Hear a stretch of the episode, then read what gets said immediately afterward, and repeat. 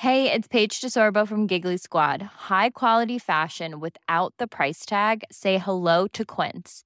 I'm snagging high-end essentials like cozy cashmere sweaters, sleek leather jackets, fine jewelry, and so much more. With Quince being 50 to 80% less than similar brands.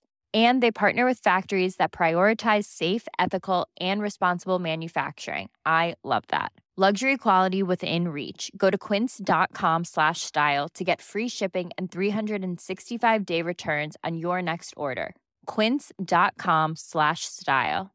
Everyone knows therapy is great for solving problems, but getting therapy has its own problems too, like finding the right therapist, fitting into their schedule, and of course, the cost. Well, BetterHelp can solve those problems. It's totally online and built around your schedule. It's surprisingly affordable too. Connect with a credentialed therapist by phone, video, or online chat, all from the comfort of your home. Visit betterhelp.com to learn more and save 10% on your first month. That's BetterHelp, H E L P. Life is full of awesome what ifs, and some not so much, like unexpected medical costs. That's why United Healthcare provides Health Protector Guard fixed indemnity insurance plans to supplement your primary plan and help manage out of pocket costs. Learn more at uh1.com.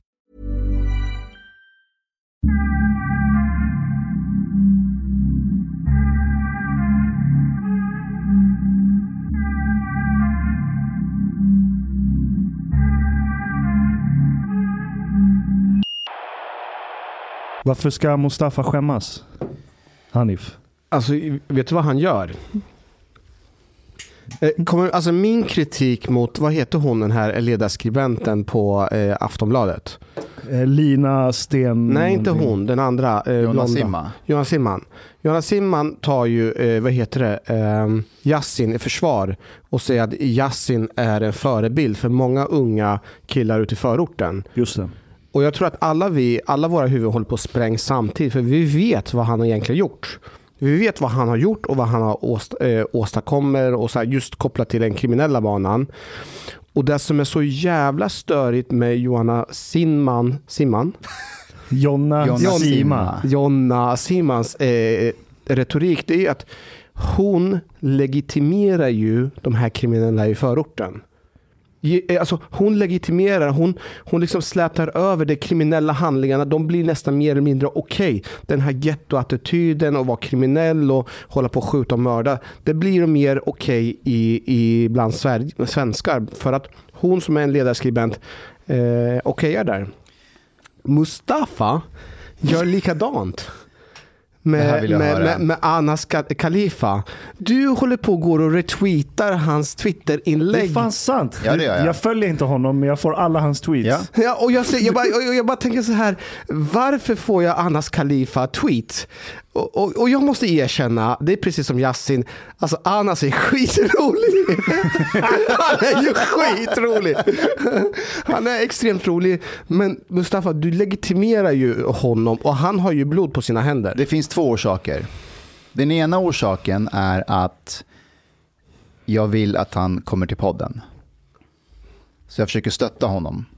Den andra orsaken är att alla de som inte tror på att han är genuin, jag vill att de ska se de här videosarna han postar på Facebook och Twitter.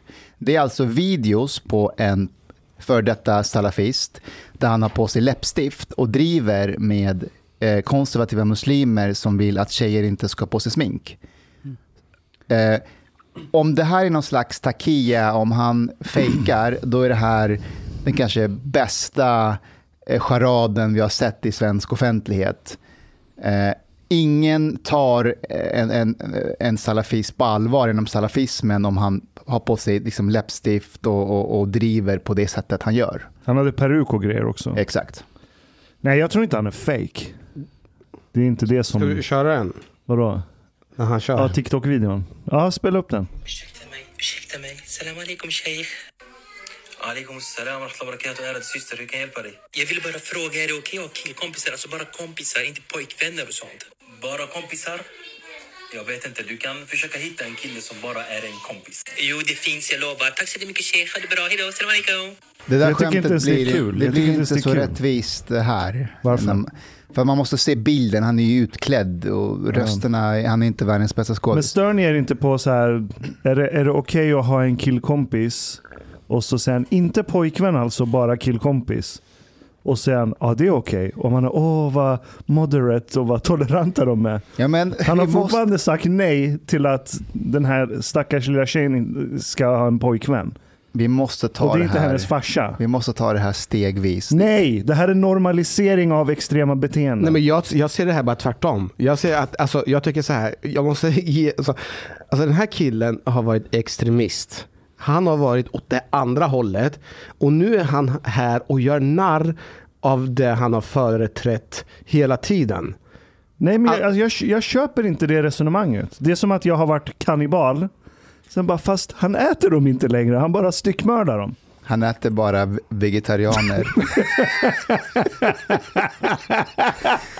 Okej, ehm, Kallis, välkommen. Tack så mycket. Eh, Kallis Amid, du är ju ehm, ehm, Afghanistan-veteran. Mm. Du har varit i Afghanistan vid tre tillfällen och stämmer bra. tjänstgjort. Men du är kvar i Försvarsmakten. Ja, jag jobbar som eh, konsult i Försvarsmakten. Så, eh, inom förändringsledning och eh, strategisk analys. Hur, lä- hur länge var du i Afghanistan vid de vändorna? Eh, Det har varit eh, ehm, sex eller sju månaders insatser Per gång? per gång. Då. Så att Mm. eh, åren är 2005, 2006, 2007, 2010 och 2011. Kallis, vi, vi har ju träffats några gånger Mm. och vi har diskuterat lite i Afghanistan. Så, och en grej som jag eh, minns starkast från alla gånger vi har diskuterat det är när du berättade om din roll när du var eh, eh, ute och jobbade. Mm. För först så förstod jag att du var en vanlig eh, soldat som var ute. Men sen så började du märka att eh, du hade väldigt stor användning av dina språkkunskaper och kulturella kompetens. Och sen så beskrev du någonting för mig som har alltid fastnat. Och du sa att du har känt hela tiden att du har bara haft 20 eller 30 procent av dig själv när du har eh, jobbat här hemma och sådär. Men när du var i Afghanistan, du, var liksom, du fick liksom fullt...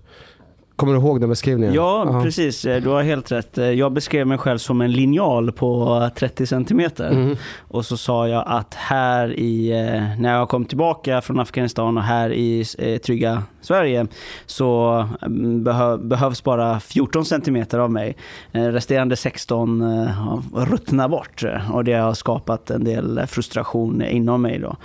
Och skälet till det är att eh, de eh, kunskaperna och färdigheterna som jag Eh, eh, behövde i en krigs och konfliktzon behövs ju inte i en fungerande rättsstat som Sverige. Och det är ju positivt ur det perspektivet, eh, att Sverige inte är en krigs och konfliktzon. Men eh, samtidigt så har man ju en del kunskaper och färdigheter då som man inte längre får praktisera. Drömmer du inte ibland att så här, jobb dåligt med krig men... Han är ju en prepper. är det sant? Ja, han, han, han Så du önskar lite att ryssen kommer? Nej, men jag, jag önskar att vi har en bättre krisberedskap i det här landet för att eh, eh, den är eh, eh, inte eh, bra eh, och bland allmänheten så är eh, beredskapen eh, inte tillräckligt hög. Så det innebär ju i princip att Skulle man ehm, eh, hamna i en situation där eh, livsmedelsförsörjningen i Sverige påverkas på något sätt, exempelvis om man eh, gör någonting utanför Göteborgs hamn, där väldigt mycket kommer in.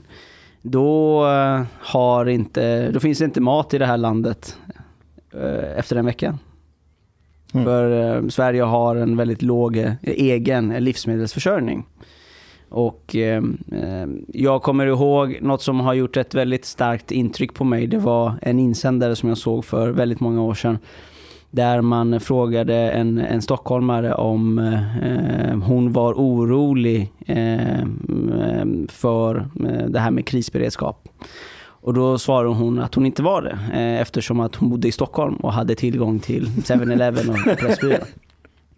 Och då, då, det, då har man ju, nu är inte det, på, det hon säger på något sätt kanske eh, något som är normerande för alla stockholmare förstås. Men, Jo, det är nog det. men, men jag menar på att då har man ju inte eh, liksom, kunskapen om det här just in time-konceptet som driver nästan alla form av eh, livsmedelsbutiker idag. Att man har inte varor på lager för det kostar massa pengar. Utan man ser till att precis när grejerna håller på att ta slut, då kommer nästa eh, lastbil. Just det. För då, då, då har man inte bundit upp massa pengar i lagervaror som står. Men det gör ju också att det blir ytterst känsligt. Skulle den där lastbilen inte komma, då har du tomt på hyllorna. Hur, lä- hur länge har du preppat? Ja, s- eh, eh, så- nej, nej, men eh, säkert sen, ja, tio år. Eh, Tio år. Men det är ju, det är ju inte, ing, inga, inga svåra saker. Jag har, eh, jag har vatten hemma, jag har mat för en, en vecka hemma.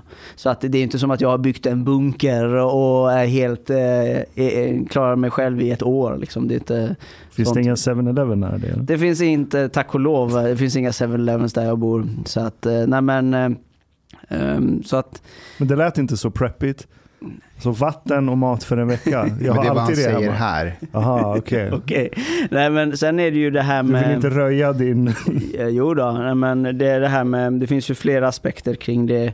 Ehm, hur, eh, vad har gemene man för kunskaper vid ett terrordåd? När eh, någon eh, saknar ett ben och blöder. Ja, första förband. Mm. Eh, och hur många känner sig eh, trygga med att bara springa dit och tamponera ett ben, det vill säga stoppa det med massor av eh, eh, saker eh, i såret för att stoppa en blödning och på, på, på, det, på det sättet rädda ett liv. Du vet det här med Så eh, tamponer- tamponering, det var någonting som vi fick lära oss inom polisen hyfsat sent skulle jag säga. Alltså man fick ju lära sig under polisutbildningen. Men sen så fick vi jobba mycket med tamponering efter ett tag inom polisen. I och med att man börjar se att det, det dödliga våldet börjar öka mer och mer. Och jag menar ju på att dels så det har ju blivit mycket bättre nu bland Ehm, våra försvarsmyndigheter och de som de facto skyddar oss i form av polisen, eh, men också exempelvis brandkår och så vidare. Men jag vill ju att den här kunskapen som Hanif och hans kollegor har, att gemene man ska ha den. Att när gemene man stannar vid en trafikolycka så ska första reaktionen vara jag ska försöka hjälpa än att ta fram sin mobiltelefon och börja filma. Eh, som har orsakat ganska mycket problem för just blåljuspersonal. Att de kan inte ta sig till den skadade för att folk står i vägen och fotar och filmar. Eh, Men det, anledningen till det är ju, eh, det finns ju fler. Dels så är det häftigt med sociala medier och likes. Men sen är det också att i Sverige så eh, finns det väldigt utpräglat att det värsta man kan göra är att göra någonting fel. Då är det bättre att inte göra någonting alls, för då har man inte gjort fel. Just det. Och Det är också en aspekt att oj, nu den här personen är jätteskadad. Vad händer om jag gör någonting här nu och den personen dör? Det vill inte jag ha på mitt samvete. Ashkan, vet du vad man gör när man tamponerar? Nej, jag tänkte faktiskt precis säga att jag aldrig ens hört det ordet förut. Mustafa, vad gör man Jag har inte läst MSBs broschyr. Eh, jag minns inte riktigt nu. Vet ni vem som stannar, ehm, ehm, eh, eller inte, alltså stannar och hjälper till vid trafikolyckor och inte kör förbi? Vem? Tom Cruise. Mhm. Det, det spreds någon så här scientolog-video, eh, läckte, Mhm. där han sitter och pratar om att eh, det var någon trafikolycka och han åkte och så, han stannade. Och då sa han så här, Scientologists don't drive by. de stannar och de hjälper till och det var det han gjorde. Riktigt creepy video. Men eh, vad, vad är Men tam- det, det är väl eh, rätt om man har fel Kallis, men det, om man har ett stort sår eh, och man behöver stoppa blödningen eh, så kan man ibland behöva eh, eh, köra in eh, själva liksom förbandet, vad heter det? Det finns lite eh, olika men du, Ja, du har Med tygstycke och sånt. Om man, man måste ta det man har. Just det, okej. Och då tar man tygstycke och med fingrarna för in det med två fingrar så här och bara trycker in så Ja. mycket tyg som möjligt för att få strypa, till, strypa så att det inte blir massor med blödningar. Räcker det inte att bara ta något tyg och så här knyta runt? Nej, men ibland så kan det vara så att du blöder inne i buken. Ah. Och då kan inte du bara sätta en stor bandage runt magen. Utan då måste du in med fingrarna och bara alltså, trycka in massor med grejer. Det, det är rätt, det, jag tror att man, jag tänker på tampong, man får in tampong. här är massor med tyggrejer som du måste... Är det så det är du rätt- memorerade det inför Ja, men det, provet? jag, nej, men jag associerar att, tror inte du att det är just det? Jo men eh, du har helt rätt. Alltså, blodet ska ju vara på insidan av kroppen. Alltså enkelt uttryckt. Jag har en, en, en, en kollega jag jobbade med i Afghanistan berättade om eh, någonting han tyckte var eh, väldigt bra. Då hade, han jobbade på ett större sjukhus eh, uppe i landet eh, som eh, narkossjuksköterska och så hade de fått in en allvarligt skadad man på en trafikolycka. Och eh, överallt där han hade öppna sår så hade någon satt dit massa silvertejp. Just det. Så han var helt silvertejpad överallt här, där han hade liksom sår. Och de tyckte det var jättebra. För då hade man ju just försökt hålla blodet på, på insidan. Men som Hanif säger, om man ska gå in i detaljer, så finns det olika typer av förband. Det finns täckförband, tryckförband, eh, blodavstannande förband, eh, avsnörande förband som eh, alla har olika typer av funktioner. Men Eh, tanken är just att hålla blodet på insidan av kroppen med det du har. Och eh, kan du då sen också strypa, eh, om du kan så dra åt med något skärp eller motsvarande, eller dedikerad utrustning som tourniquet, eh, så är ju det naturligtvis också bra. Men blodet på insidan av kroppen. Men silvertejp funkar alltså? Silvertejp funkar uppenbarligen. Jag ska köpa silvertejp så jag inte smutsar ner mina kläder. Men det är ju jättebra på utsidan, men ibland så måste du försöka stoppa Ja. blodet på insidan. Ja. Då måste du tamponera. Så då, och så finns det ju eh, ett så förband som exempelvis eh, har blodavstannande effekt. Quick clot som ett exempel som används militärt. Och då, då är det ett ämne som reagerar med de röda blodkropparna och brinner. Och på det sättet koagulerar det eh, såret och gör att det slutar blöda. Kallis, när du är ute och vandrar, visst har du som där utrustningen med dig? Ja, jag, jag har ju en del utrustning med mig så för att kunna just bistå. Jag hade ju förmånen att ha med mig eh, Mustafa på en fjälltur och då, då hade man med sig viss utrustning för att kunna stötta. Eh, så är det ju. Vad vad har- vad har- vad har du med dig på en typisk vandring? Det beror... Eh, Skalvantar. Vänta, vad, vad, hände- vad hette det? du, du, du kanske kan ta den här eh, historien. Du kanske vill köra din variant av skalvantarna först. Gre grejen var att eh, eh, jag har inget problem med att frysa så, alltså när man är ute. Eh, men, men om jag fryser om händerna då blir jag som en liten flicka. Alltså, så länge jag är varm om mina händer så är det lugnt. Och, eh, och jag fick ju låna all utrustning av Kallis. För att jag hade, jag aldrig, jag hade aldrig, aldrig vandrat. Så vi är ute och går och jag gnäller om att så här, mi- mina, jag fick låna vantar av honom eller, eller handskar. Handskar. Men det regnade så det gick igenom och jag blev blöt. Och jag gnällde och gnällde liksom om att jag var kall. Och då tog han fram, han sa men du ta det här, det är skalvantar. Man har det över, oavsett hur mycket det regnar så går det inte igenom, för det är skalvantar liksom. Och då sa jag till Kallis, istället för att säga tack, fan vad schysst, så sa jag, varför har inte jag fått de här tidigare? Vet du vad jag tänker på? Det är den här scenen från Dum Dummare. Har du sett Dum Dummare? De åker på moped eller motorcykel. Så är det en som har dubbla handskar. Och den andra har ingenting. Och när han fryser som mest bara, är du på mina extra par? Men det sjuka var att jag var genuint typ arg på honom. Att han inte gav mig dem tidigare. I hans värld så skulle jag tacka honom. Det tog mig ett tag. Du, låt mig, alltså, den här, idag, jag ska outa Mustafa så jävla mycket och nu ska jag berätta en hemlig. Vi var ute och vandrade förra året. D- Då fick han ju låna väldigt mycket utrustning. Jag ser att Mustafa blir nervös. Nej, nej, men jag, alltså av Kallis igen. Ja, exakt. Eh, vi var ute och eh, redan första dagen tror jag det var. Ja. Jag tror första timmen vi var ute och vandrade, vi gick fel. Ja, det gick fel och det blev mörkt. Ja. Och så stod vi och tog fram eh, ficklampan och började lysa och sådär. Och jag tror att till och med eh, Mustafa lyckades sumpa dina fina vantrar de, den första timmen där. Okej, ja. Så, eh, så om du har fått tillbaka utrustning, då, har- då var han tvungen att köpa nya grejer. Ja, men det gjorde jag ju. Alltså, jag lånade vantar av Kallis och jag tappade bort dem första kvällen. Första timmen. Och jag hade sån ångest. Så här, vad ska jag säga till Kallis? Han kommer ju döda mig. Liksom. Så redan första natten började jag googla efter hans vantar typ, när vi kom till någon fjällstation. Så jag skulle hitta rätt och beställa dem. Och Men du fick ju ett par nya. Det är sånt som händer. Kommer du ihåg vad du sa när vi kom fram till den här fjällstationen dagen efter? Nej. Du skulle ladda mobiltelefonen. Och de bara tittade på dig som om du var världens största idiot. Ja, just det. Det här var, alltså man går och, man går och tältar där va? Och de är bara där typ för vatten, eller hur? Och jag kom dit som värsta idiot stockholmaren och bara, kan jag ladda min mobiltelefon? De tittade på mig så här, nej, så, det, det går inte. Eh, Kan inte du ta oss tillbaka till din första mission eh, till Afghanistan och, och varför Sverige och svenska försvarsmakten var i Afghanistan? Eh, jo, ehm, vill du ha varför jag sökte mig dit eller? Kör, varför sökte du dit? Vi kan börja den vägen. Jo, jag kom ju till eh, Sverige som flykting, som eh, många i det här rummet.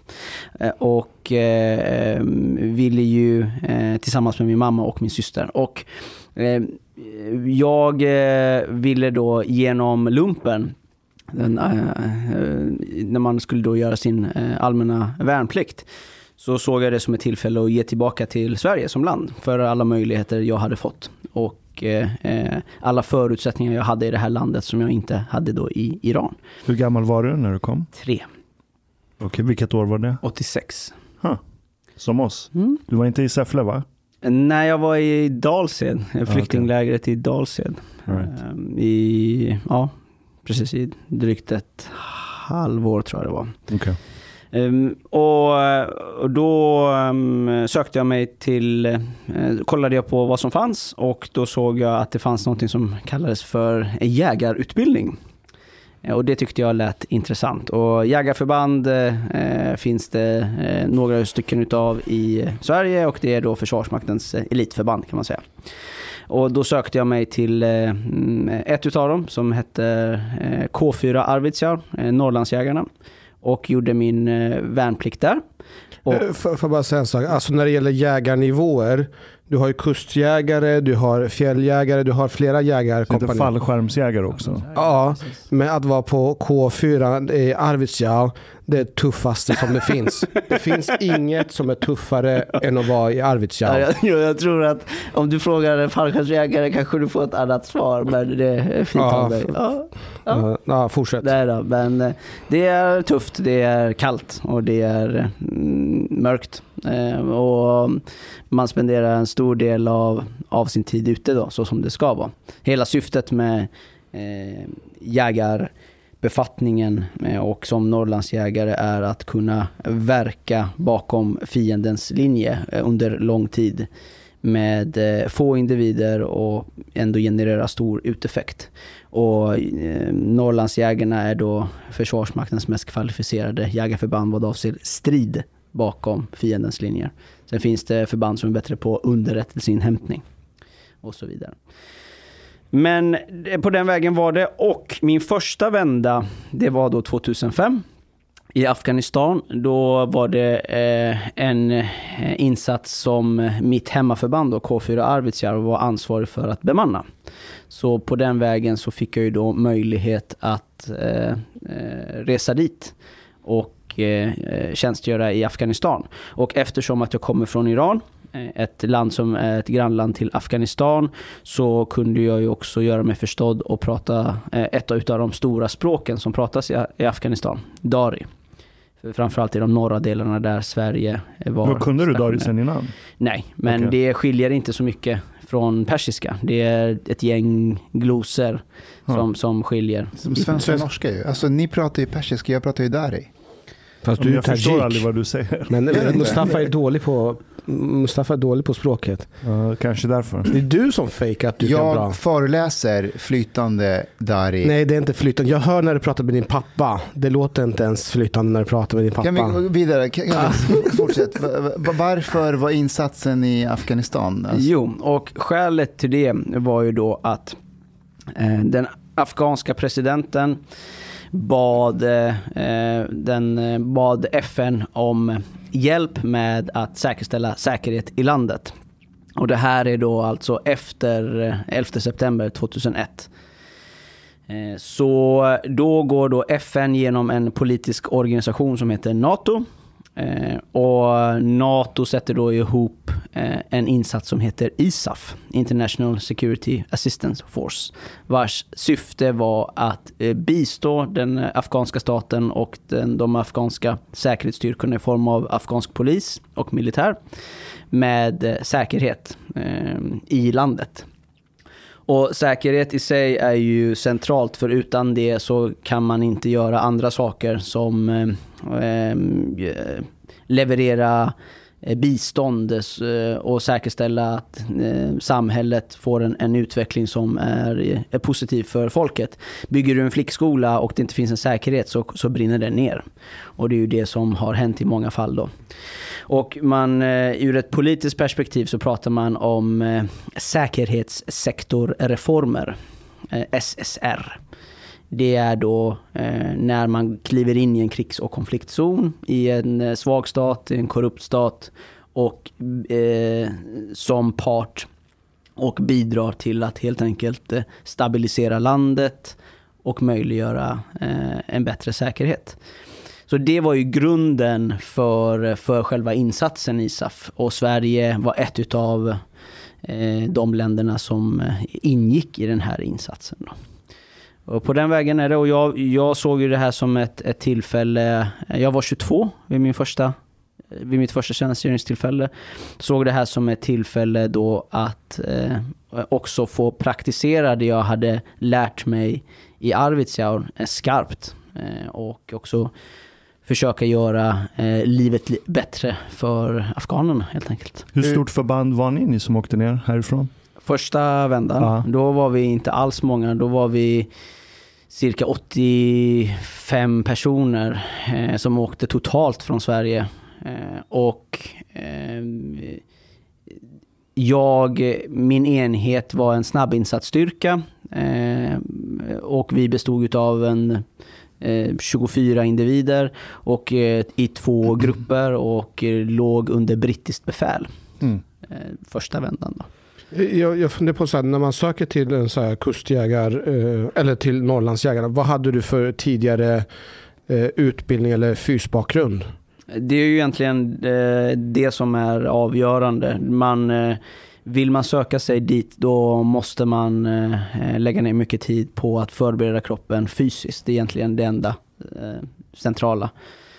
Man behöver ha en plan på bra många månader för att sen kunna eh, genomföra själva tjänsten. Och det, det som också sker är ju att eh, när jag mönstrade, det vill säga när de skulle avgöra var någonstans i Försvarsmakten jag skulle tjänstgöra, så eh, får man genomgå extra tester, extra fysiska tester för att söka till jägarförband. Och det är också en ytterligare gallring då. Mm. Och, och, när man väl har genomgått det, då får man sen då ja, instruktioner på hur man ska träna. Och sen när man kommer dit, då eh, får man genomgå ytterligare eh, tester. Och de första två månaderna, där sker den mesta, den största gallringen då. För då har du, så var det tidigare ska jag säga. Ehm, för då är allting nytt, eh, du får hela tiden för kort om tid. Tar någonting fem minuter så får du två. Eh, och hela tiden bara för att testa, testa och sen är det, eh, man får gå ut och gå längre sträckor, bära tung utrustning och så vidare för att då se, har du förberett dig? Eh, och efter några veckor då, då börjar den, den riktiga utbildningen. Men min fråga är, har du någon, har du någon idrottsbakgrund? Förlåt, eh, nej. Så du hade ingen egentligen tidigare idrottsbakgrund men du lyckades ändå ta dig in på Men några... han är ju iranier. men, men jag, ja. Vad skulle du säga? Men jag är också Nej, men, ja, jag gjorde ju faktiskt, eh, det är ju inte, det är inte heller liksom, Chang, förra gången vi hade här, Chang håller på att stoltsera över hur cool och häftig han är för att han har varit i armén och kört någon jäkla eh, stridsvagn. Men jag är fast varit på Amfett. Eh, och varit amfibieplutonbefäl och det är också en specialförband. Eh, eh, men till skillnad från dig Kalle så hade jag, jag var i, åkte till Brasilien och hade festat flera månader innan. Mm. Så våran för, en av våra första tillfällen när vi körde snabbmarsch, våra snabbmarsch är tre kilometer. Mm. 20 kilo packning, då ska du ha Du ska ha rätt eh, takt Mm. eh, och tempo. Hänger du med? Så att man springer som, som kolosser. Mhm. Och första gången jag sprang, jag svimmade. Alltså jag, jag var tvungen att ge allt jag hade för att om, om, om, någon, eh, om någon gav upp, då blev ju alla underkända eh, i själva liksom kompaniet eller pluton, plutonet. Eh, och jag gav allt jag hade, men jag svimmade för att jag hade ju inte förberett mig till skillnad från dig. Men så, och det är ju lite det som är, är grejen att eh, eh, man märker ju också just det här med förberedelser. Eh, man kan ju tänka sig att det är en, när man kommer dit så är det de som är jätterippade, har noll underhudsfest, eh, underhudsfett, inte fest. Eh, och, eh, Mustafa skulle inte ja, klara det. ingen för, Jo, ingen förhudsfest. Ingen förhudsfest. Och eh, vad var jag någonstans nu? Eh, jo, stora muskler ska ha bättre förutsättningar Ja. att klara sig och det är ju precis tvärtom. Är det så? Så att, Binder mycket syre. Men det är Ja. de som ramlar fort Mm. för de har ingen Ja, ja, energi. ja. energi. Fan, det är kanske därför jag också, jag mönstrade ju också. Mm. Och jag blev placerad som plutonbefäl i, fan heter det, Kungsängen, stadsskytt någonting. Livgardet. Ja, Livgardet, exakt. Det är det lägsta. Nej, nej Jag bara. det, det, det är innerstadswarfare. Och liksom jag hade en karriär inom Counter-Strike, så för mig passade det perfekt. Men jag var också jävligt kastskick när jag gjorde mönstringen. Vad hade Så- du gjort då? Men jag hade precis börjat turnera som DJ, så liksom jag åkte flygplan och söp. Det är det enda jag gjorde. Men ja. När du kommer till Afghanistan Mm. första vändan, beskriv tiden där och var det ett halvår du var där? Ja, första vändan så var det ett Hur halvår. var det som 22-åring att växa upp i Sverige och komma till Afghanistan? Vad, vad möttes du av? Nej, det var ju... Alltså hur ser det ens ut när ni åker ner? Det är så abstrakt för mig. Så liksom sitter ni i ett så här, med ryggen lutade mot väggen och så bara brrr, hör man propellerna och så landar ni, det är skitvarmt. Är det så? Ja, eh, det har, det har varit så. Första, det här har man också gjort på olika sätt, hur man har genomfört själva transporterna. Eh, Första vändan där 2005, då satt vi på ett chartrat flyg. Och sen eh, flög de oss eh, till, jag tror det var Turkiet först, och sen till Masari Sharif, en stad i norra Afghanistan. Och de, min, min andra och tredje vända, då flög vi först till eh, Saudiarabien till eh, Abu Dhabi tror jag det var. Eh, nej, det var flög till Abu Dhabi och med reguljärt flyg. Och där var det sen Herculesplan eh, till eh, Masari Sharif. Och då landade vi på en tysk kamp som hette Camp Marmal. Eh, Så det har varit lite olika men ehm, jag har ett, eh, ett bestående minne, det var just från eh, första, första vändan i Afghanistan när vi skulle flyga dit eh, på en av ledigheterna. För man fick komma, efter några månader så fick man lämna Afghanistan och så fick, flögs man hem. Och så fick man vara hemma i, i två veckor och så flögs man tillbaka. Det kallas för liv och livresor. Och när vi skulle tillbaka, då flögs vi med reguljärt flyg till Turkiet och sen från Turkiet till Kabul och sen från Kabul flög vi med ett, ett ryskt eh, Cessna tvåpropellert eh, plan till Masari Sharif. Och där, där kom eh, flygvärden ut med vodka. Eh, Och när planet landade så alla stolar som det inte satt någon, de bara klappade ihop ryggstödet, bara la sig.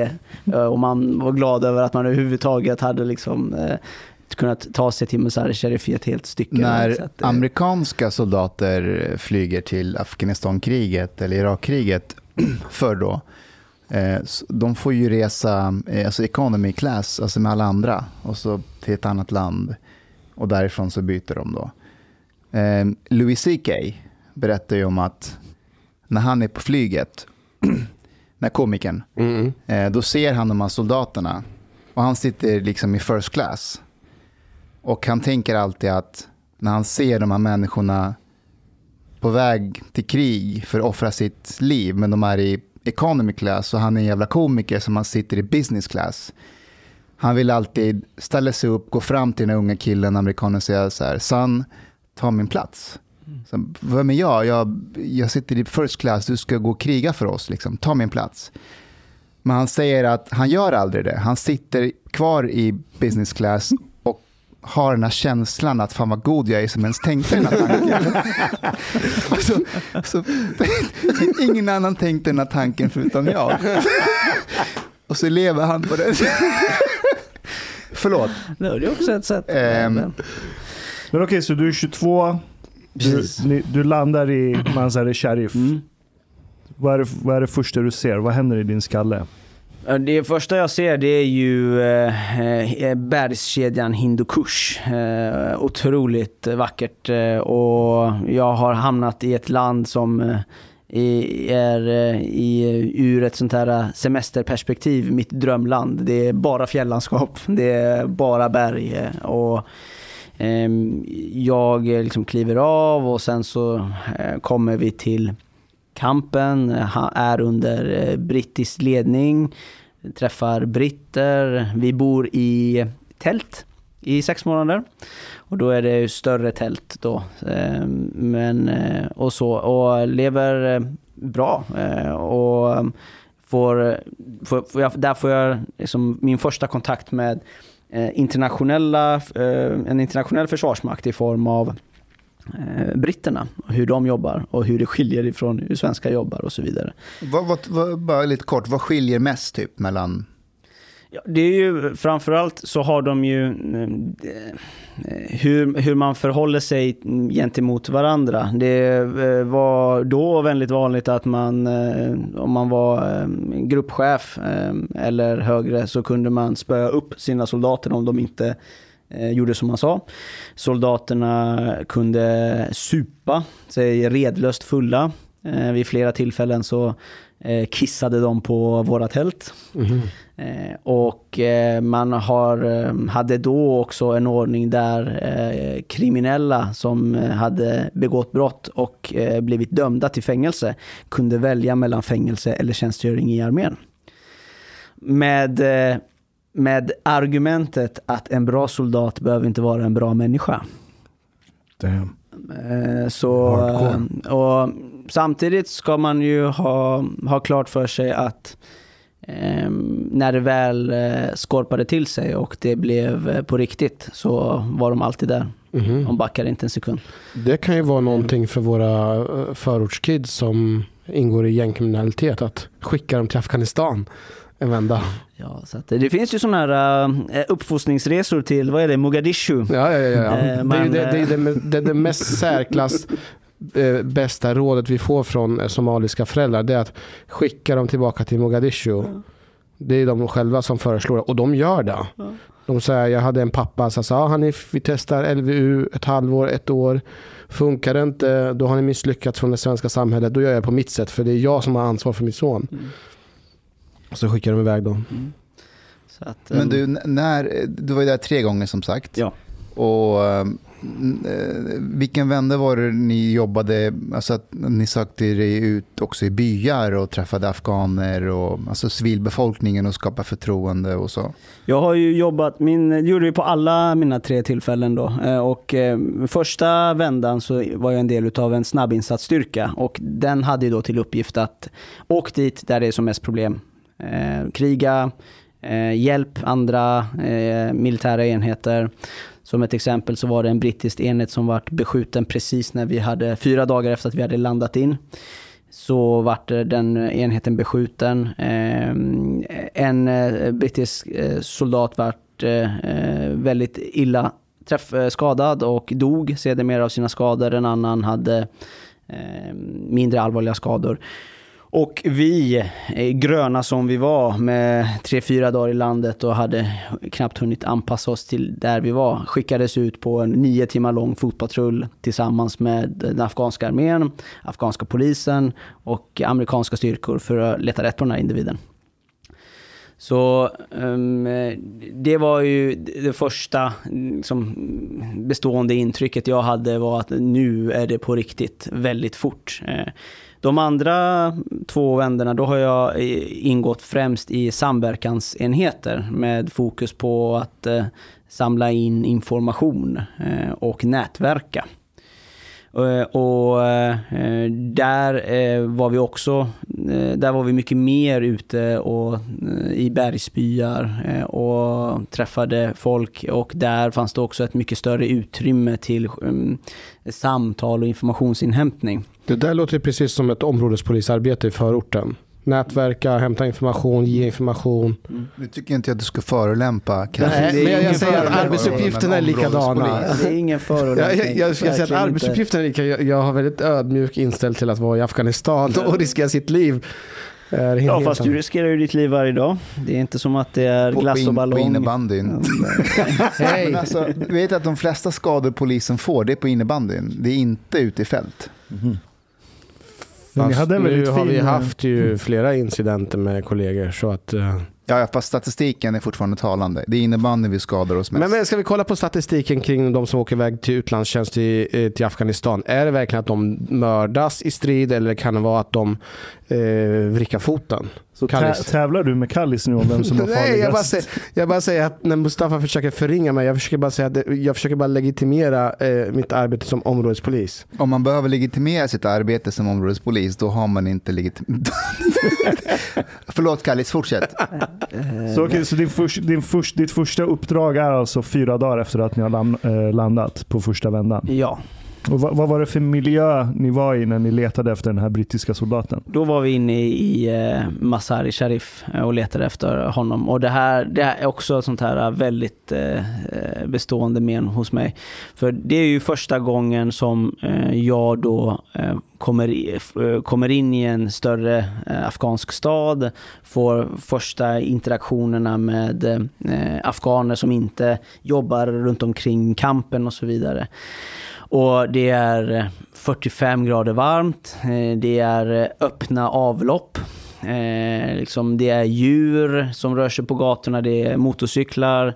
Jag går runt och bär på eh, väldigt mycket utrustning för mig. Jag, min, jag, hade, jag hade min primära befattning var Eh, signalist, det vill säga ansvarig för all radiokommunikation mellan gruppen och till, eh, för rapportering till högre chef. Vilket innebar att jag utöver eh, min stridsutrustning i form av skyddsväst, stridsväst, vapen också bar på radio.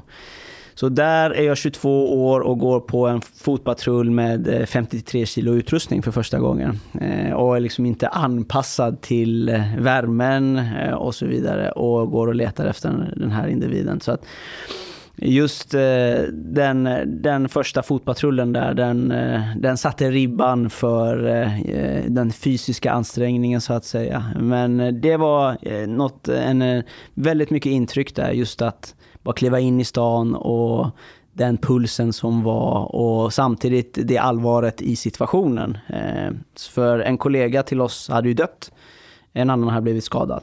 Och ni visste inte vart de var? Och vi visste inte vad, vad han var som sköt då, men eh, till slut så fick vi tag i honom. Jaha, den som sköt? Ja. Var det en taliban eller? Det vet jag inte, Okej. men eh, det vet jag inte faktiskt vad han sympatiserade med. När ni går omkring där i byarna Mm. och pratar med civil, alltså lokalbefolkningen för att kommunicera så behöver ni hjälp. Vilka är det som hjälper er? Ja, precis. Och de som hjälper oss är eh, lokalanställda tolkar. Eh, eller ifall man har eh, med sig militärtolkar från Sverige eller individer som jag då som har bakgrund ifrån Iran och eh, tjänstgör i myndigheten och då kallas för språktolkar. Men eh, i eh, nästan nio fall av tio så var det lokalanställda tolkar. Det kommer du komma till, tolkarna. Men när du är ute och går där och pratar med afghanerna, Mm. eh, hur, hur reagerar afghanerna på, på att se dig och uppfatta dig som iranier i västuniform? Är, är de vänliga eller är de misstänksamma? Hur, hur, var, hur var interaktionerna? Eh, den absoluta majoriteten var, var positiva, de var glada. Eh, de var väldigt nyfikna eh, för eftersom att jag såg ut så som jag gjorde och hade på mig en svensk uniform och pratade ett språk som de begrep och ville prata. Och det tyckte jag var jättekul och det är väl också ett bestående minne. Man bortser liksom från alla stridigheter och alla sådana aspekter så är ju eh, afghanerna eh, generellt ett otroligt eh, varmt och gästvänligt folk. Och det var det jag mötte eh, nästan eh, varje dag eh, när vi var ute. Så att jag kommer ihåg på min andra vända, det var en, det var en Eh, då hade, eh, var en sommarmission så att säga. Men eh, vi, det höll på att bli vinter. Och då var vi på en väldigt avlägsen plats och så träffade vi en bonde som bodde på en höjd med några djur och vi tänkte att nu, här måste vi se till att försöka hjälpa den här herren. En äldre herre i säkert 70-80 års åldern så vi sprang ju dit med så här hästfiltar och bara här, här kan du ha mm. till vintern som kommer. Så, så slipper du frysa ihjäl för du, det, det ser inte ut som att du har det så bra. Inte för att vi sa så, för då skulle han tappa ansiktet, men eh, det var det intrycket vi fick. Varpå han eh, kände att han hamnade i någon form av tacksamhetsskuld och bara gav oss eh, eh, honungsmeloner och allt möjligt. Och jag kände mig som en så dålig människa som hade liksom tagit mat ifrån den här stackars afghanen. Eh, men just det här, det gästvänliga eh, är väldigt drivande eh, hos dem.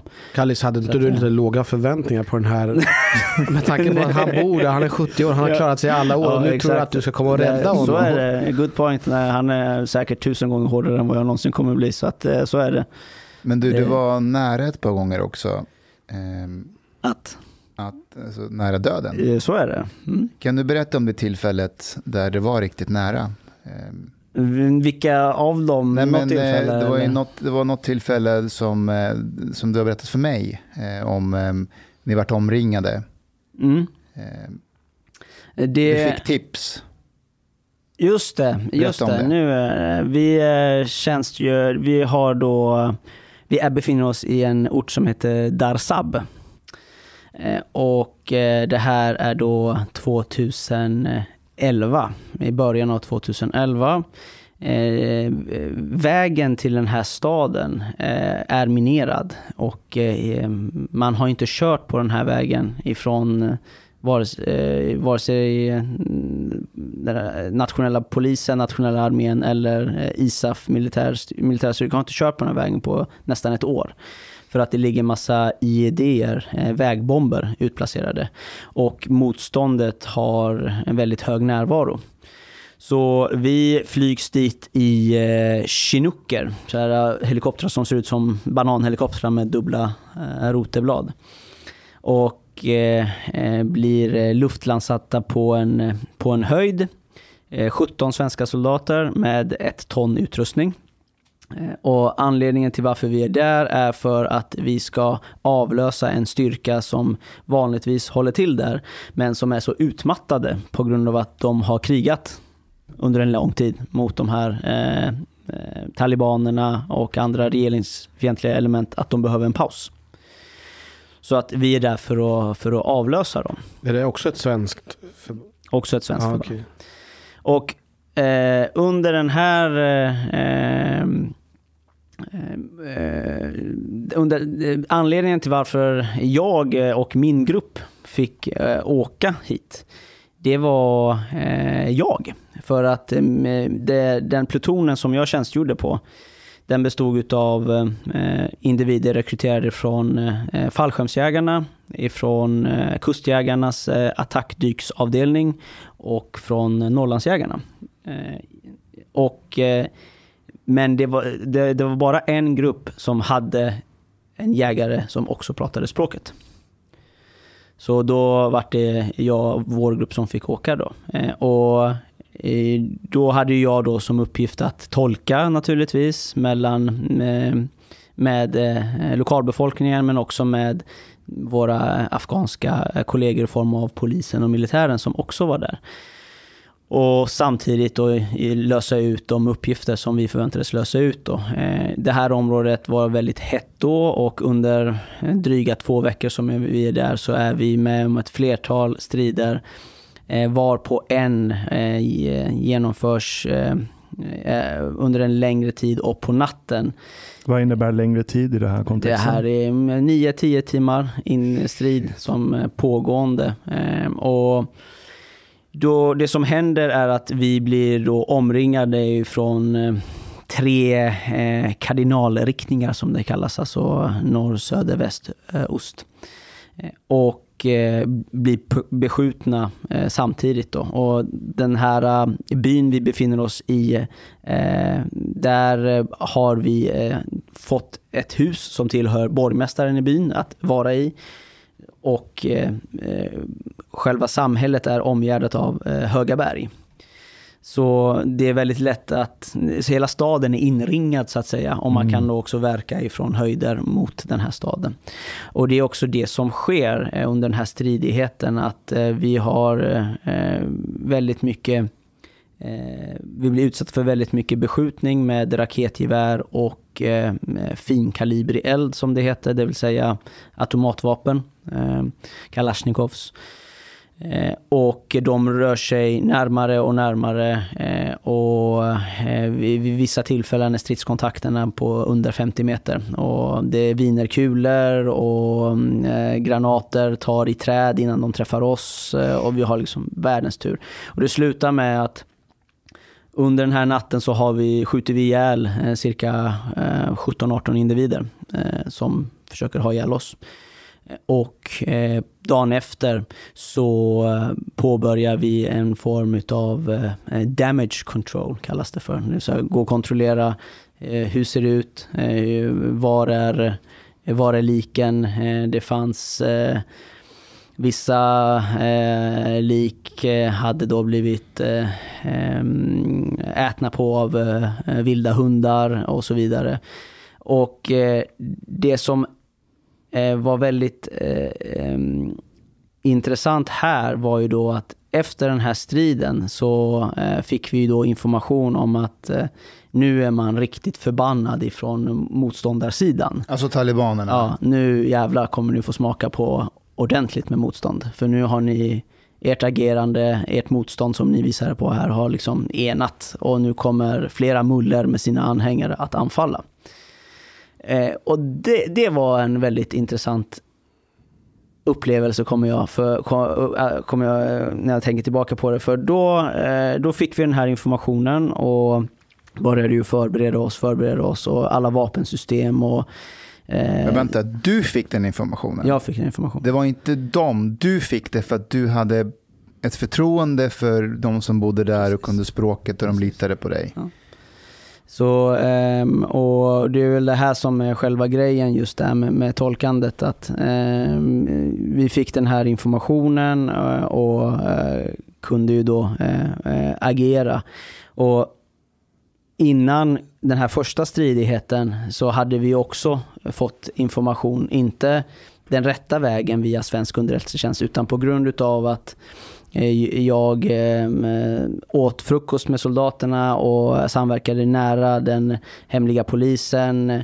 Hade köpt diesel till eh, arméchefen så att han kunde kolla på sina Bollywood-såpor och hans dieselaggregat kunde köra, vara igång och så vidare. Just alltså nätverkande och, och så vidare.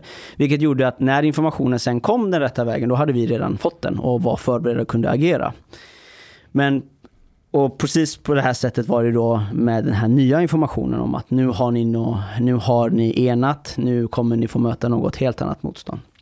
Eh, och den, eh, den, slutet på den dagen så ringer jag till min nuvarande fru eh, och bara för att få höra hennes röst. Eh, och, för jag trodde ju inte att det här skulle sluta så väl då eftersom att vi inte var så många.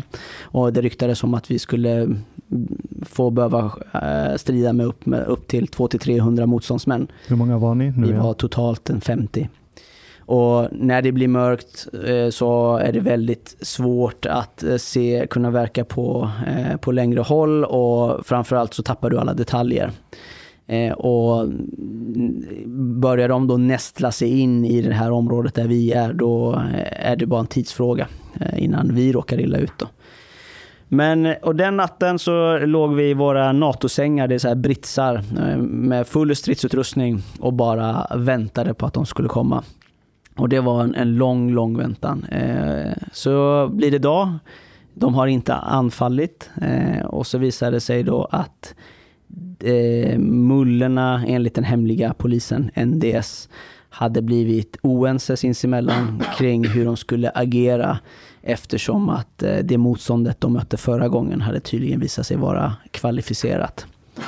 Eh, och det, eh, det är sånt som gör mig glad varje dag. Att eh, eh, svensk trupp tillsammans med eh, afghansk eh, polis och militär satte upp ett sånt ordentligt motstånd så att tröskeleffekten att påbörja ett anfall på nytt Det är det som saknas i Sverige, i förorterna, att de här gängen inte ger sig på de laglydiga och polis för att de tänker fan de där är det är kvalificerat motstånd vi kommer möta om vi ger oss på vanliga medborgare. Så vi får akta oss.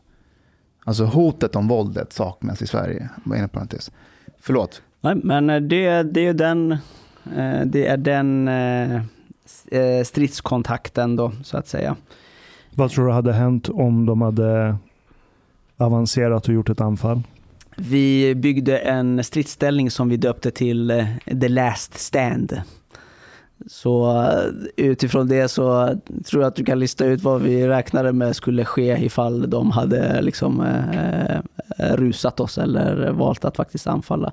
Och det ska jag också tillägga, jag har aldrig mött så kvalificerat när det kommer motstånd som i Afghanistan. Eh, otroligt modiga, otroligt modiga eh, motståndsmän som eh, rusar in i elden. Men Eh, är, är det bara modigt? Är inte det jävligt dumdristigt?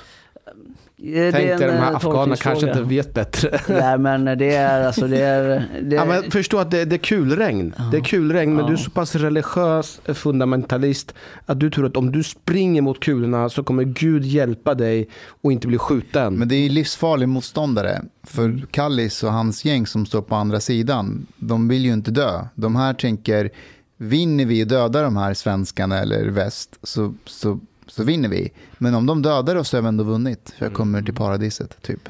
Så att, eh, men, eh, och det är väl just den aspekten är ju helt ovärderlig. Och, eh, så många gånger vi fick så bra information på grund av att eh, jag pratade språket. Och det är ju hela... Ja, det, det säger sig självt, om du kan prata med människor, om du kan komma människor nära, då får du också deras förtroende. Fast det, det är en sak till som du säger som jag känner igen från, eh, från när vi jobbar. Det är att du gör inte bara det som förväntas av dig. Du gör andra grejer som att tanka den här, eh, vad var det? Eh, Di- Dieselaggregatet. dieselaggregat och Ja. sånt där.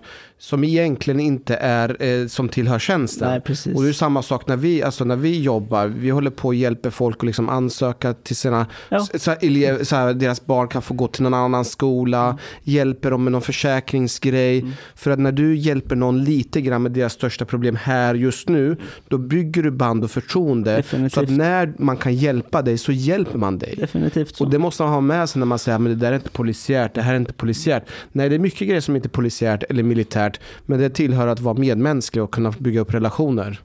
Nej men det, det är precis, precis så där. För jag jobbade nära en, eh, min dåvarande chef eh, som heter Tobias.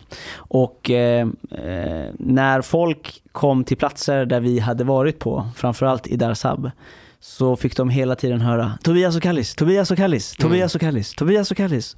Så De ska var- vi döda. De, de, de bara, man kan inte vara där ni har varit. Nej, det. Eh, det blir bara jobbigt eh, Mm. för oss. Och det är ju kul att få, få det omdömet. Men det är på, precis på grund av det Hanif säger. Som, vad, vad är end state här? Du får ha den högre målbilden. Ehm, är det att, att bygga ett band ehm, och förtroende, då, då är det det som är centralt. Sen att Försvarsmakten absolut inte eh, ska ta eh, sina rörliga medel till att finansiera eh, tittandet av Bollywood-såpor. Mm.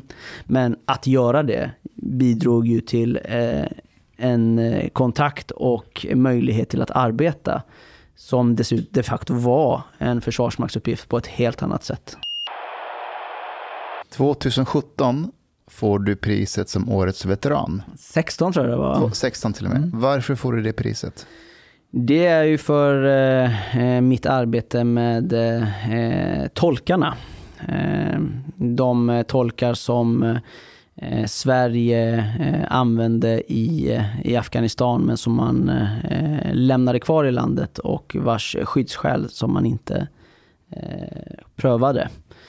Och jag eh, tillsammans med eh, Stefan Olsson startade en kampanj 2015 eh, och så drev vi den kampanjen under längre tid. Och det är för det arbetet som Sveriges veteranförbund valde då att ge mig en utmärkelse, men också till Stefan Olsson. Men eftersom Stefan Olsson inte var en veteran, utan han är en väldigt skicklig eh, eh disputerad statsvetare, så ehm, eh, fick jag också då eh, utmärkelsen Årets veteran. Då. Den kampanjen drev ni helt alltså på, utan, vad säger man, frivilligt eller? Ja, ideellt. Ja. I, helt, helt ideellt? Jajamän, vi fick, eh, och det gör vi fortfarande. Vi, fick, vi får inga medel för det. Det vi har eh, fått genom, eh, tidigare genom Svenska Veteranförbundets arbete, det är att finansiera de advokatkostnader som två advokater vid namn eh, Ulf Öberg och eh, David Loveday hade när de då i sin tur eh, inte längre hade möjlighet att jobba ideellt med tolkfrågan. Att försöka Ehm, eh, säkerställa att de här individerna fick sina skyddsskäl prövade. Och då eh, bistod då eh, Veteranförbundet med eh, finansiering för de här advokaterna. Men jag och Stefan har eh, aldrig eh, gjort det eh, blivit finansierade på något sätt eh, i den här eh, kampanjen så att säga. Hur går dina tankar nu när du tittar på tolk debatten eller vad man nu ska ja, kalla det. Ja, det är ju eh, otroligt eh, rörigt eh, och eh, det är både mm, eh, eh, direkta felaktigheter ifrån myndighetshåll men också väldigt många turer fram och tillbaka. Alltifrån vad justitie och migrationsminister Morgan Johansson har sagt i form av att det rör sig om 10 000 individer med familjemedlemmar till att eh, Försvarsmakten genom sitt senaste pressmeddelande eh, ger bilden av att man minsann har prövat eh, samtliga tolkars skyddsskäl. Och det kan ju vi belägga i fakta att så är inte fallet. Då. Vad är, alltså, hjälp mig med bakgrunden. Vad är mm. bakgrunden till att vi har hamnat där vi har hamnat? Ja, så här är det då. Uh, hela den här frågan handlar om de uh, tolkar som Sverige använde under ISAF-insatsen. Och, och det, vilken tidsperiod är det vi pratar om? Och ISAF-insatsen är alltså mellan 2002 och 2014. Eh, när ISAF-insatsen avslutades eh, 2014 eh, så valde den svenska staten att eh, ge eh, hälften av tolkarna eh, en möjlighet att få sina skyddsskäl prövade. Och det är alltså hälften utav ett 40-tal. Så 40, ett, ett 40-tal tolkar Ehm, vad det rörde sig om och hälften av de här fick möjlighet att få sina skyddsskäl prövade och eh, fick sedermera en biljett till Sverige. De blev del av kvotflyktingsystemet och kom till Sverige med sina familjer. Men för de tolkar som hade varit anställda eh, eh innan 2013 de, deras skyddsskäl prövade man inte alls. Och det rörde sig också om ett 20-tal individer. Varför gjorde man inte det för då? Det är ju den bärande frågan. Eh, hur kommer det sig att eh, det, var, det fanns tolkar kvar som inte fick sina skyddsskäl prövade? Kan det vara att de inte, kvoten var slut liksom? Utan det var ju, frågan, det var ju, så är ju inte fallet då, men eh, för eh, Sverige har eh, en flyktingkvot på jag tror att det är ungefär 5000 individer och det här rör sig inte om, om de, de siffrorna. Men det, det, vi kunde konstatera det var att eh, det finns fortfarande tolkar kvar som har tjänstgjort under ISAF-insatsen som inte har fått sina skyddsskäl prövade. De kan alla visa på att de har tjänstgjort med den svenska försvarsmakten. Varför har de inte eh, eh fått sina skyddsskäl prövade? Och så var det då många turer fram och tillbaka och så visade det sig då till slut eh, att bara de tolkar som hade tjänstgjort mellan 2013 och 2014 hade eh, fått sina skyddsskäl prövade och var, fick möjlighet att komma till Sverige. För att? För att eh, Försvarsmakten eh, hade inte adekvat information om de som hade tjänstgjort tidigare.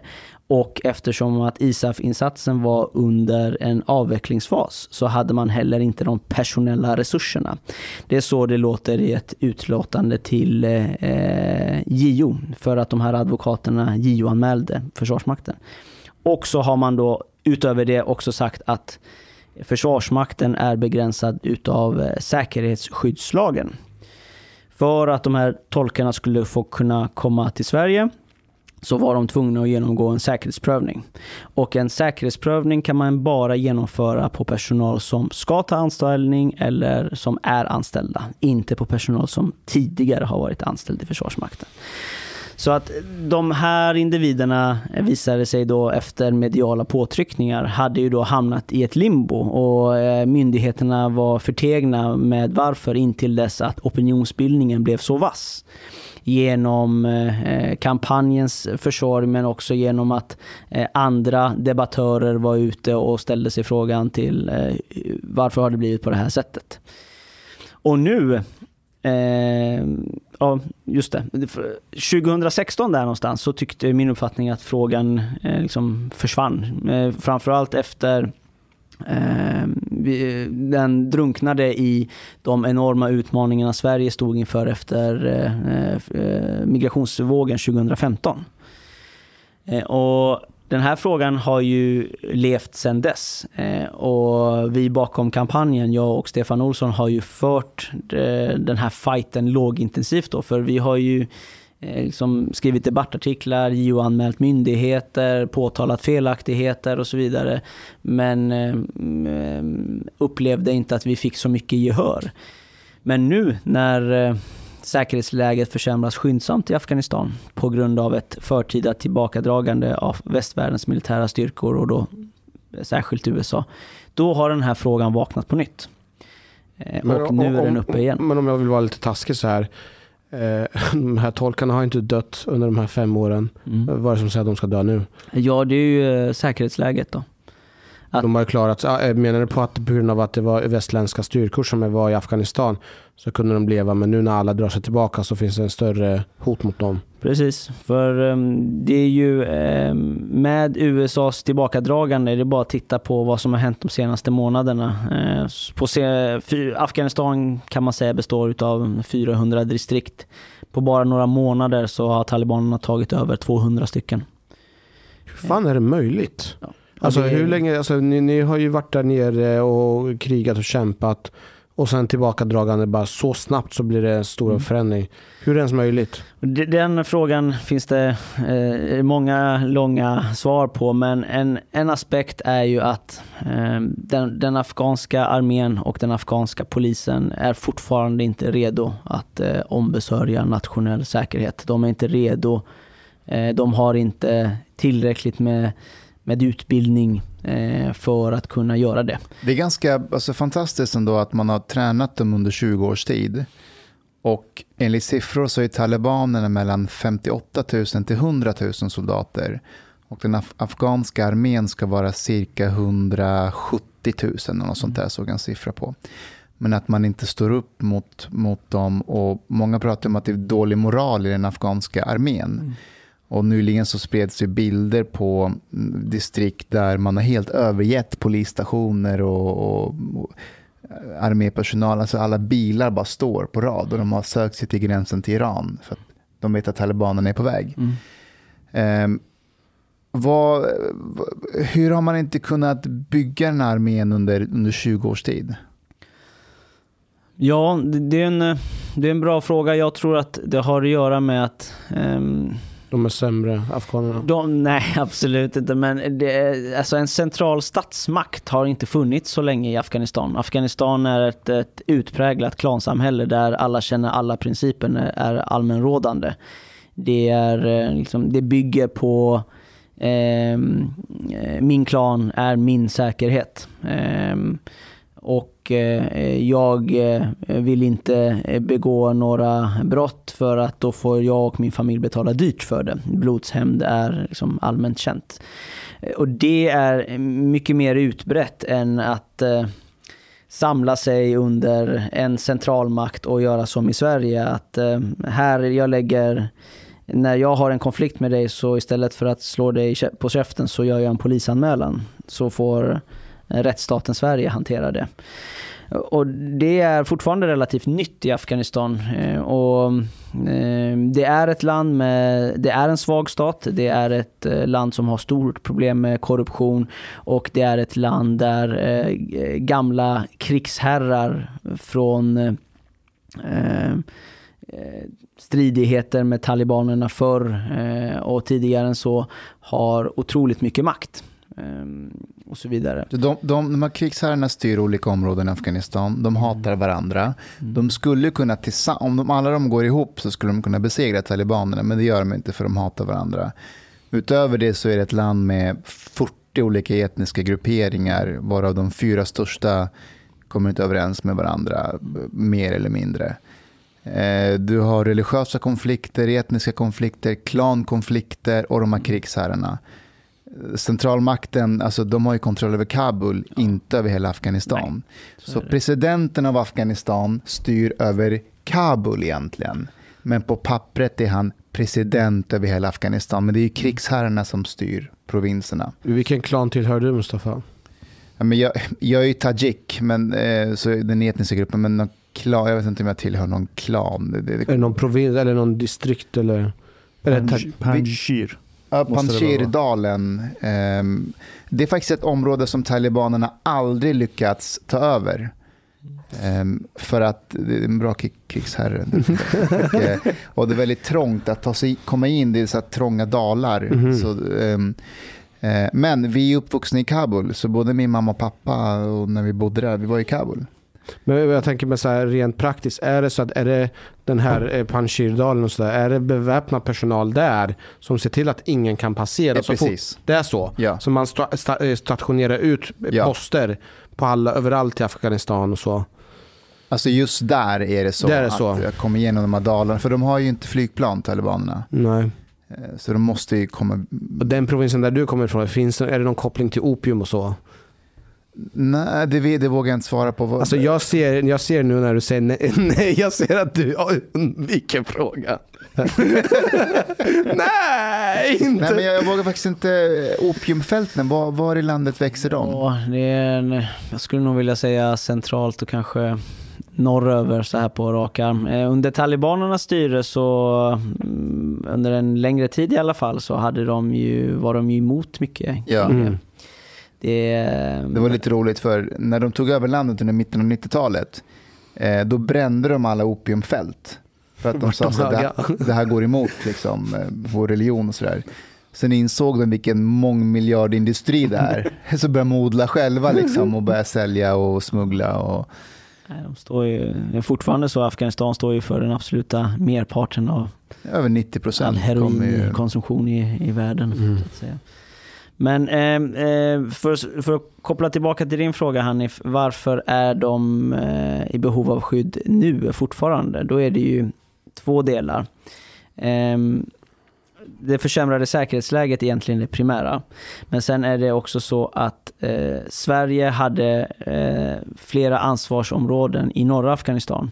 Och eh, flertalet av dem har nu fallit i händerna på eh, talibanerna exempelvis provinshuvudstaden Saripul och Shebergan. Och just nu pågår det stridigheter i eh, en storstad som heter Masari Sharif i norra Afghanistan. Och det är där ni var, svenska försvarsmakten var ju stationerad i Masari Sharif. Och i Shebergan och i Saripul. Men eh, precis som du säger så hade den svenska försvarsmakten en stor kamp i Masari Sharif som hette Camp Northern Lights. Ehm, och där huvudstyrkan var så att säga. Och i samband med att de här städerna faller och det just nu pågår en eh, stridigheter med talibanerna i Mazar så eh, har vi en situation där det bor människor i tidigare eh, svenska områden, svenska styrda områden eh, som har en koppling till den svenska försvarsmakten som nu riskerar att hamna på talibanernas radar. Och Ser man då till det faktumet att eh, stora delar av landet är ett klansamhälle så eh, kan talibanerna med enkelhet eh, få reda på vem som har jobbat med vad.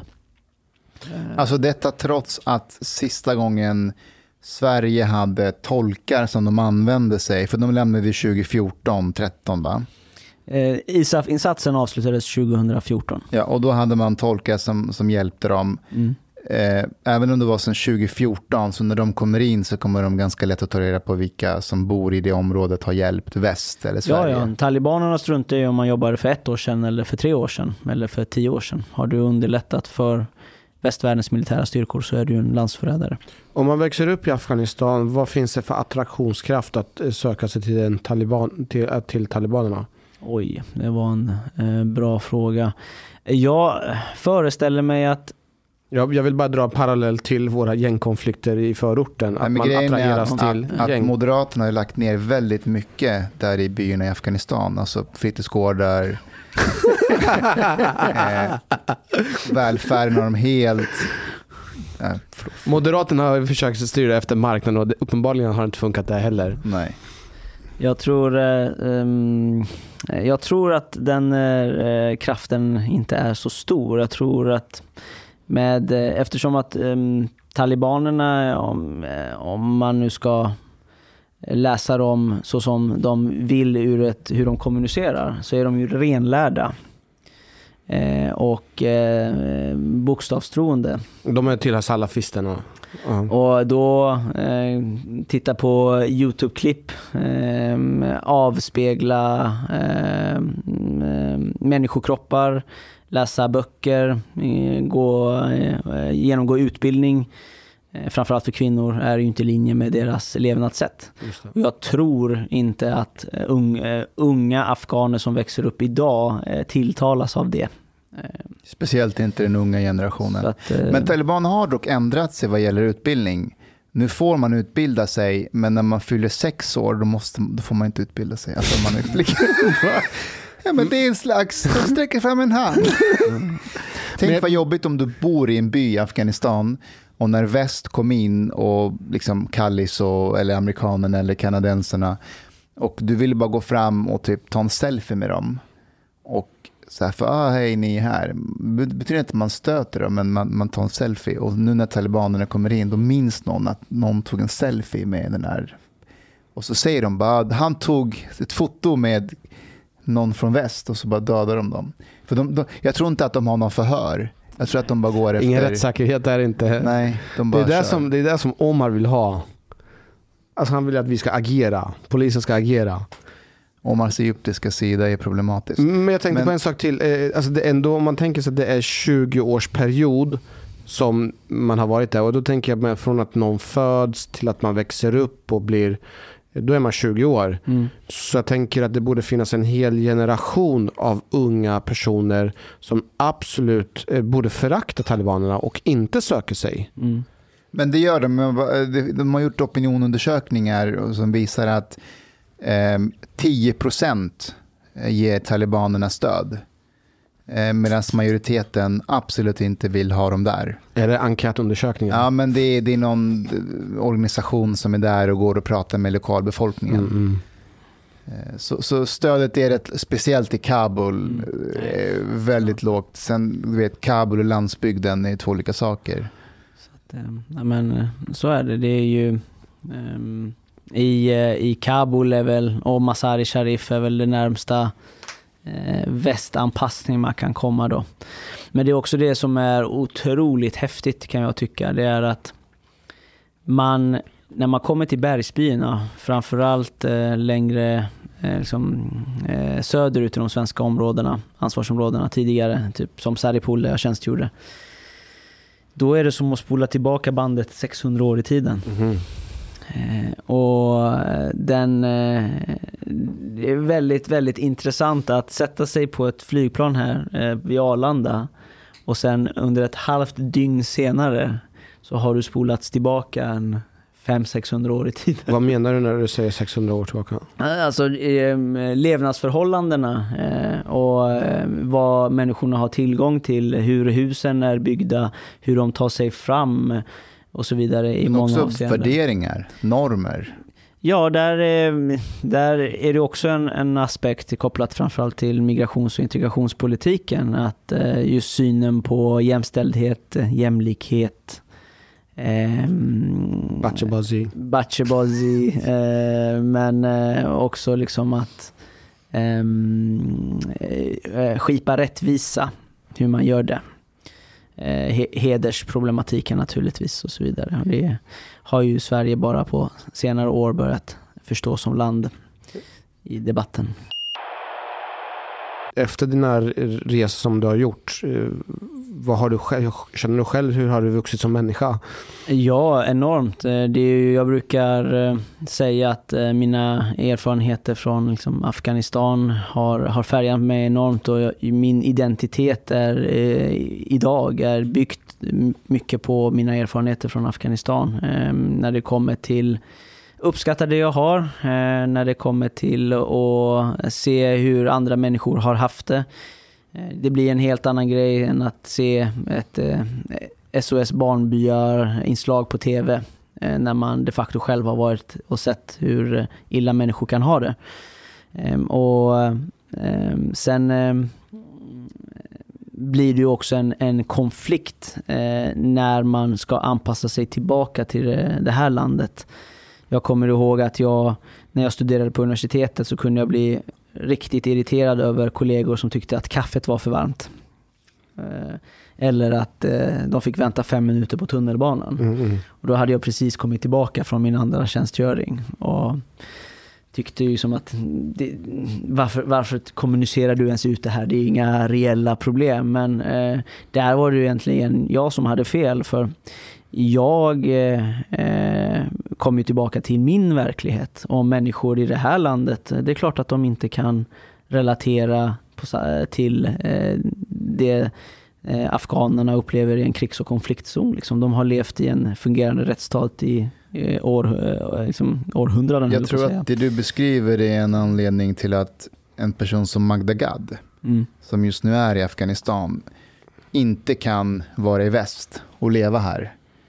Eh, hon pratade om det i sitt sommarprat för något år sedan, om att, att när hon går på något café och hör någon gnälla om någonting, Mm. när hon har varit i Syrien, Irak och sett IS, hon har varit i Afrika och sett konflikter och nu i Afghanistan, hon, hon klarar inte av det. Så eh, det, hon, hon måste någonstans leva i konfliktzoner. Det har blivit hennes vardag. Mm. Jag känner igen mig från när jag själv var i Bagdad eh, och var nära att ansluta till Folkets Mujahedin. Mm. Man såg ju misären där och man hörde hur människor torterades och fängslades och så.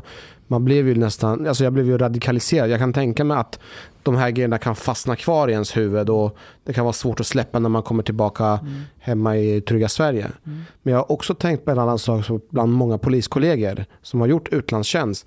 Jag märker på dem att de har ett, en annan medvetenhet när vi pratar om eh, problematik här hemma i Sverige. Det är på något sätt som att de är, eh, de är mycket mer kulturmedvetna och kunna se nyanserna och kan uppskatta att allting är inte skit. Mm. Eh, och mycket mer så här intresserade att lära känna andra människor med andra Mm. kulturer. Det ser jag jättestor skillnad på de poliser som har varit i utlandstjänst. Ja, men där är det ju som du säger, där har du ju eh, under en väldigt lång tid varit i ett helt annat land och dessutom i en, många gånger i en, eh, om inte en krigszon så har du varit i en konfliktzon. Och där måste du liksom lära känna människor, du måste ha ett genuint intresse av Mm. att eh, se människor i ögonen och förstå deras vardag.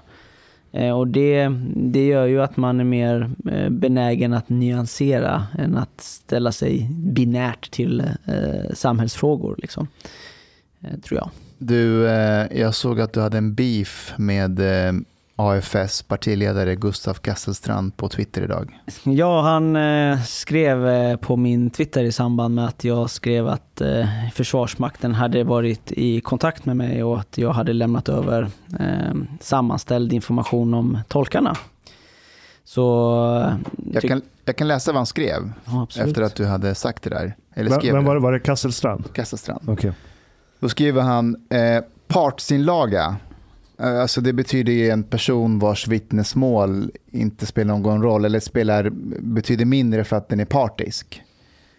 Vi har fattat att du anser att Sverige ska vara ett allemansland för afghaner som det varit i 20 år. Men den tiden är över. Afghanska män måste själva rädda sitt eget land och inte desertera. Vad är det för män eh, som lämnar kvinnor och barn i, i sticket? Alltså, partsinlaga att säga det till Khalis Hamid, som är typ den största patrioten vi har i Sverige, eh, som har jobbat för den försvars, svenska försvarsmakten och hjälpt svenska staten. Jag tycker det blev så talande att för Kasselstrand och gelikar som honom, hur, hur, hur besatta de är av hudfärg och ras som, eh, som någon slags att, att, det, att det, du behöver ha det rätta hudfärgen och rasen för att kunna vara lojal mot ett land. Um, det andra spelar ingen roll. Ehm, um, vad, vad, tänkte du när, när han skrev det där? Nej, ja, det är ju synpunkter som han eh, själv får stå för. Det är ju, och i sak så är det ju naturligtvis fel. Om eh, han eh, har gjort sig besväret att eh, googla upp mig så ser han ju att eh, jag har under lång tid varit för en, en eh, migrationspolitik som bygger på konsekvensanalyser och har under flera år efterfrågat just det eftersom att jag menar på att eh, Sverige inte har en eh, migrationspolitik som är anpassad efter landets förmåga att få, eh, liksom, ta emot och integrera, göra människor funktionella i samhället. Och eh, hade han också tittat lite djupare så hade han ju sett att jag satt med som eh, oberoende expert i Moderaternas integrationskommission där, som nyligen har släppt en, en rapport där man då eh, tar upp delar av de här aspekterna och försöker eh, helt enkelt eh, realisera en migrations och integrationspolitik som bygger på just konsekvensanalyser. Så att jag tror inte att eh, han har gjort sig besväret att ta reda på vem jag är. Nej, men det räckte med att se på dig. Och, och, och då, nej, men det räcker med att nej, han, är, han, eh, han, eh, han är illojal mot det svenska och svenska nationen. Det spelar ingen roll vad du har gjort. Utan, Fast tänker han så? För han borde ju veta att Kallis är arier. ja, du tänker så. Ja. Ja, det är sant. Ni kommer ihåg att när, när det var val eh, 2018 Oh yes. så hade de bokat in sig på den här persiska restaurangen Sherzad. Det är sant? Ja. De skulle följa, AFS. ja, Ja, precis, de skulle följa valet där. Ja, såklart de ska ha arisk mat. Ja, Ja, ja. men Sherzad eh, slängde ut dem. Precis innan de skulle dit, va? De avbokade dem. De avbokade dem så de, fick, de hade ingenstans att fira. Nej. Och då var de väldigt kränkta. Alltså fatta paradoxen. De ville inte ha dem där. Alltså de ville att de där iranierna åker hem. Men de bokade ändå- in sig för att persisk mat är nice. Nej, men det är det jag säger. Jag tror inte de hatar på iranier lika mycket som alla andra. För att vi är arier. Men det roliga var ju att de la ut någonting på sociala medier sen där de bashade på Sharzad. Eh, eller vad det här restaurangen hette. Och eh, alltså det vart ju världens roligaste grej. Det vart ju den, den eh, jag kommer inte ihåg ifall det var på Facebook eller Instagram, det, vart ju, det gick ju viralt. Och det var många som, helt plötsligt så gick ju den här restaurangens betyg upp i topp och alla andra började boka in sig på den här restaurangen. Helt Det är sjukt. någonting väldigt roligt med att om de hade blivit insläppta där, att de sitter och äter horme sabzi från kolgrillen och lamm och ris och, säger, Cello kebab. och, och firar att de här jävla invandrarna ska ut om vi kommer in i riksdagen. Det är någonting roligt med den bilden. Tar en chai efteråt. Kognitiv dissonans. Du, eh, tror du att eh, de tar över Kabul, talibanerna? Jag tror att eh, Kabul är väl den staden som eh, eh, afghanska säkerhetsstyrkor kan försvara bäst. Eh, eftersom att eh, centralmakten är där. Ehm, men eh, nu är det bara en, en tidsfråga eh, innan eh, Masari Sharif faller i min mening. Eh, och Migrationsverkets generaldirektör eh, Mikael Ribbenvik sa igår i Studio 1 att eh, den norra delen av landet är i ett akut tillstånd. Mm. Jag Så- såg två olika scenarier som experter gått ut med. att Det ena är att antingen så tar de över Kabul också, men det är inom tre månader. Mm. Det är så länge styrkorna kan, kan stå, stå ut med dem. Det andra är att de tar över hela Afghanistan men inte Kabul. Mm. Eh, Och, eh, och så ser landet ut på det viset. Att Mm. Kabul är fritt från dem men att de styr hela landet. Det kan finnas eh, politiska eh, intressen i att eh, försöka minska talibanernas framfart så mycket som, så mycket som det går genom att försöka eh, få dem att vilja regera med delar av nuvarande eh, regeringsmakt då, så att säga. Så att, eh, Om Eh, de eh, lyckas ta över hela Afghanistan, eh, hur, hur stor tror du risken är att Afghanistan åter, återigen blir en bas för terror, alltså terrorbas, där Al-Qaida och IS nu också tillsammans med talibanerna kommer att operera. Och så kommer vi se mer attacker mot väst i framtiden. Mm. Det är en tänkbar, eh, eh, tänkbart scenario. Talibanerna har ju gått ut och eh, officiellt i en viss kommunikation tagit avstånd från de här grupperna och sagt att nej, nej, det här är vårt land och det är vi som bestämmer. Men eh, mycket talar för att den typen av kommunikation är falsk och att de har ett nära samarbete med de här grupperna. Och vi får heller inte glömma Pakistan i det här. Eh, och den eh, kommunikation och aktivitet som sker vid gränsen mellan Afghanistan och Pakistan där talibanerna kan röra sig obehindrat. Kan det vara så att talibanerna egentligen inte vill ha något med al-Qaida och IS och Pakistan att göra, men när de kommer och knackar på dörren så ställer den afghanska gästfriheten till det. In, varsågod. Kom in, där är terrorbasen. där. Du kan inte säga nej.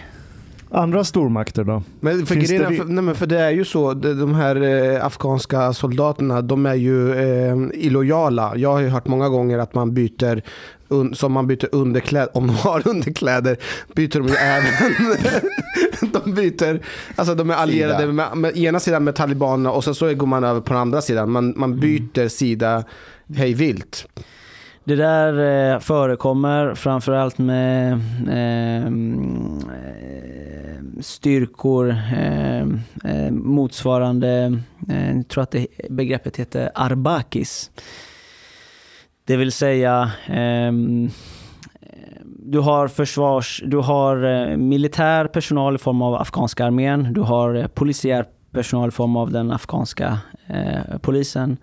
Eh, Och sen har du eh, gerillasoldater kan man säga, eh, kallas som går under namnet Arbakis. Då.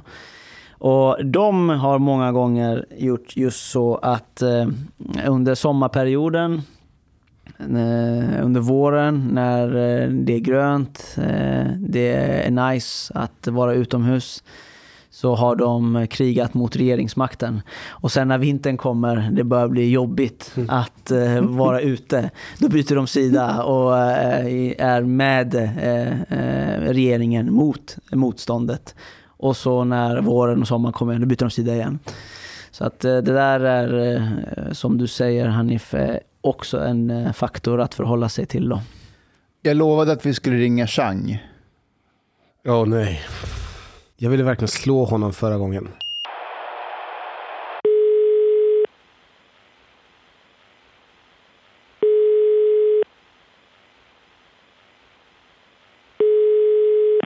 Hallå?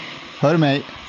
Ja, Eh, vi har pratat med Kallis nu i en och en halv timme om Afghanistan och talibanerna. har, har han ätit afghansk getgryta?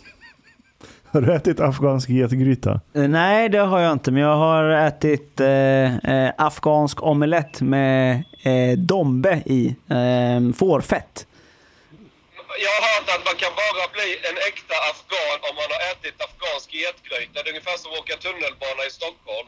Innan dess är du inte svensk. Ja, det, det är uppfattat. Men då är det nog bara Mustafa som kvalificerar kanske då. Men har- ah, Mustafa, har du ätit getgryta? Alltså, ja det har jag väl gjort, men det är mer lammgryta man äter. Du Chang, eh, Ja. vad va, vad står du i den här tolkfrågan? Nej, ta dem till Sverige för fan. Mm. Det är väl ingen diskussion längre? Vad va? är då att diskutera? Ja, jo. Men du, eh, har du, har du följt eh, talibanerna i Afghanistan och vad, vad, tror, vad tror du kommer hända? Eh, jag såg att, var det Joe Bidens pressekreterare, Hanif Bali twittrade om det nyss. Att de har ju en retorik som om liksom, vadå, talibanerna ska hamna i FNs råd för mänskliga rättigheter eller något. Och det uttryckte sig något i stil med att talibanerna får bestämma sig vilken roll de vill spela i det international community eller så ja. Man vill liksom lyfta upp dem till att inte vara terrorister längre. Så lite så här nationalstatsautist. Att nej, men de kan också vara en nationalstat. Och... Ja, alltså den linjen hade kanske funkat på talibaner för 30 år sedan. Men de har väl typ valt med all önskvärd tydlighet att nej, vi är nog rätt nöjda att spela rollen som bad guys och terrorister. Jag tror att det hade varit ganska provocerande när USA gick in i Afghanistan om man hade börjat förhandla med talibanerna då. Men nu i efterhand så hade det kanske varit den bästa, det bästa valet. Ja, det är därför jag kallar mig libertarian. Ron Paul var ju inne på det väldigt tidigt att visst, folk är idioter i andra länder. Det finns klaner och det finns olika grupper som är som kanske inte har samma host värdegrund som vi i Sverige. Men att gå in och bomba skiten ur dem, det skulle ju... Det det är väldigt sällan det har lett till någonting bra. Det har inte Libyen, Irak, inget har blivit bättre. Syrien eller Afghanistan för den delen. Kallis, eh, går det att förhandla med talibanerna? Jag tror att eh, nu eh, så eh, kommer ju talibanerna bli en, en maktfaktor, vare sig man vill eller inte.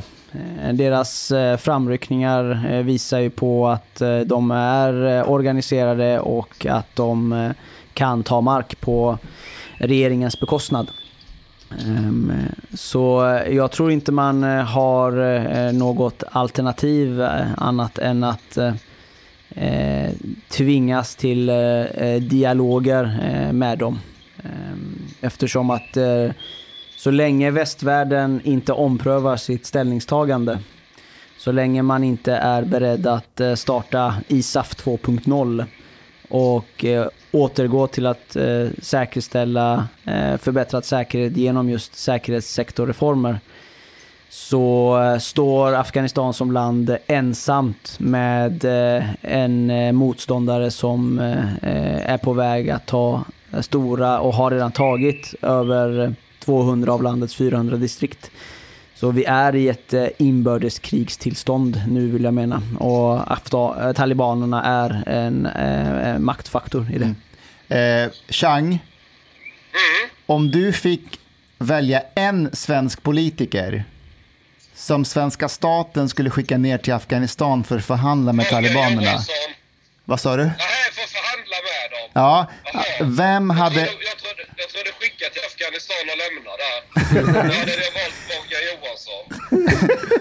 Okej, men du får välja en som du tror hade gjort ett väldigt bra jobb och liksom deeskalerat situationen. Och så får du välja en svensk politiker som hade eskalerat situationen efter, efter förhandlingarna. Bali. Ja, men, alltså, har vi några bra förhandlare i Sverige överhuvudtaget? Tror du Hanif Bali hade gjort det bra? Hanif hade väl velat be dem dra åt helvete. Men Löfven är väl rätt så bra på att förhandla? Kan ni tänka er Stefan Löfven i Men han Afghanistan? är ju, han är ju Försöka förhandla med talibaner. Men han är ju strategisk, han är ju skitbra. Alltså, Löfven Löfven är ju en riktigt skicklig förhandlare. L- Löfven förhandlar ju med miljötalibanerna i MP. Ja, du ser ju hur bra det går. Vi blir utan cement och snart har vi ingen el. Men han lyckades ju splittra alliansen i varje fall. Ja, jo, men ja. Ja, jag vet inte. Vad var det så jävla stor skillnad på? Ja. Jo, säkra makt. Jo, kortsiktigt, men det, det har ju inte gynnat sossarna eller Miljöpartiet, den konstellation de har idag. Men Vet, tänk, ni, vet ni vem jag tror hade klarat det bra om han åkte ner? Håkan Juholt. det är någonting harmlöst med honom och det är hans, hans mustasch. Det är Ja, hans mustasch. Och buskiga ögonbryn. ja. Ja, de är jävligt muskiga. Det är större klassen. ja. Hur fan, vad skulle talibanerna tänka om de mötte Juholt och han ska bjuda på, jag vet inte, raggmunk med fläsk eller vad är typisk Juholt? Något is- isterband. ja, men det är Det någonting, ambassadör för Sverige. det är någonting med Juholt som får mig att bli lugn. Jag kan inte förklara det. hur är, hur är tal- har, någon, har någon av er träffat en taliban någon gång? Mustafa har vi ju här. Nej, jag, jag har faktiskt inte gjort det. Vi flydde ju eh, pre- precis när de kom. Är- Kallis, du har träffat en taliban. Eh, ja, vi har haft eh, förhör och sen eh, har jag sett dem genom mitt eh, sikte. Så ja. Ja, men alltså, jag menar inte träffa genom att skjuta honom. Jag menar träffa för att prata. Ja, vid, vid ett tillfälle så var det en eh, individ som eh, sympatiserade med dem som eh, vi hade eh, arresterat och eh, förhörde. Tortera räknas inte. Man ska ha ett normalt samtal med dem. Ja. Nej men det var ett normalt samtal i förhörsformat då, men Förekommer, förekommer tortyr. Ja. Nej, nej, för jag, alltså, jag undrar hur det jag läste ett reportage. Så var det någon kvinnlig journalist som hade träffat någon sån här lokal talibanledare. Och liksom rent så förutsättningslöst. Och han var väldigt aggressiv mot henne och behandlade henne alltså, eh, som hon inte var vatten värd. okej. Liksom väldigt så här, eh, nästan en nidbild av, av, av sig själv, eller vad man ska säga. Ja, jag, jag tror ju... Eh, här eh, finns det nog många sanningar, men eh, om man eh, har talibanernas tillstånd att röra sig i deras områden, då eh, har de också ansvar för ens eh, säkerhet. Så att det är en eh, utvikning av deras eh, gästfrihet.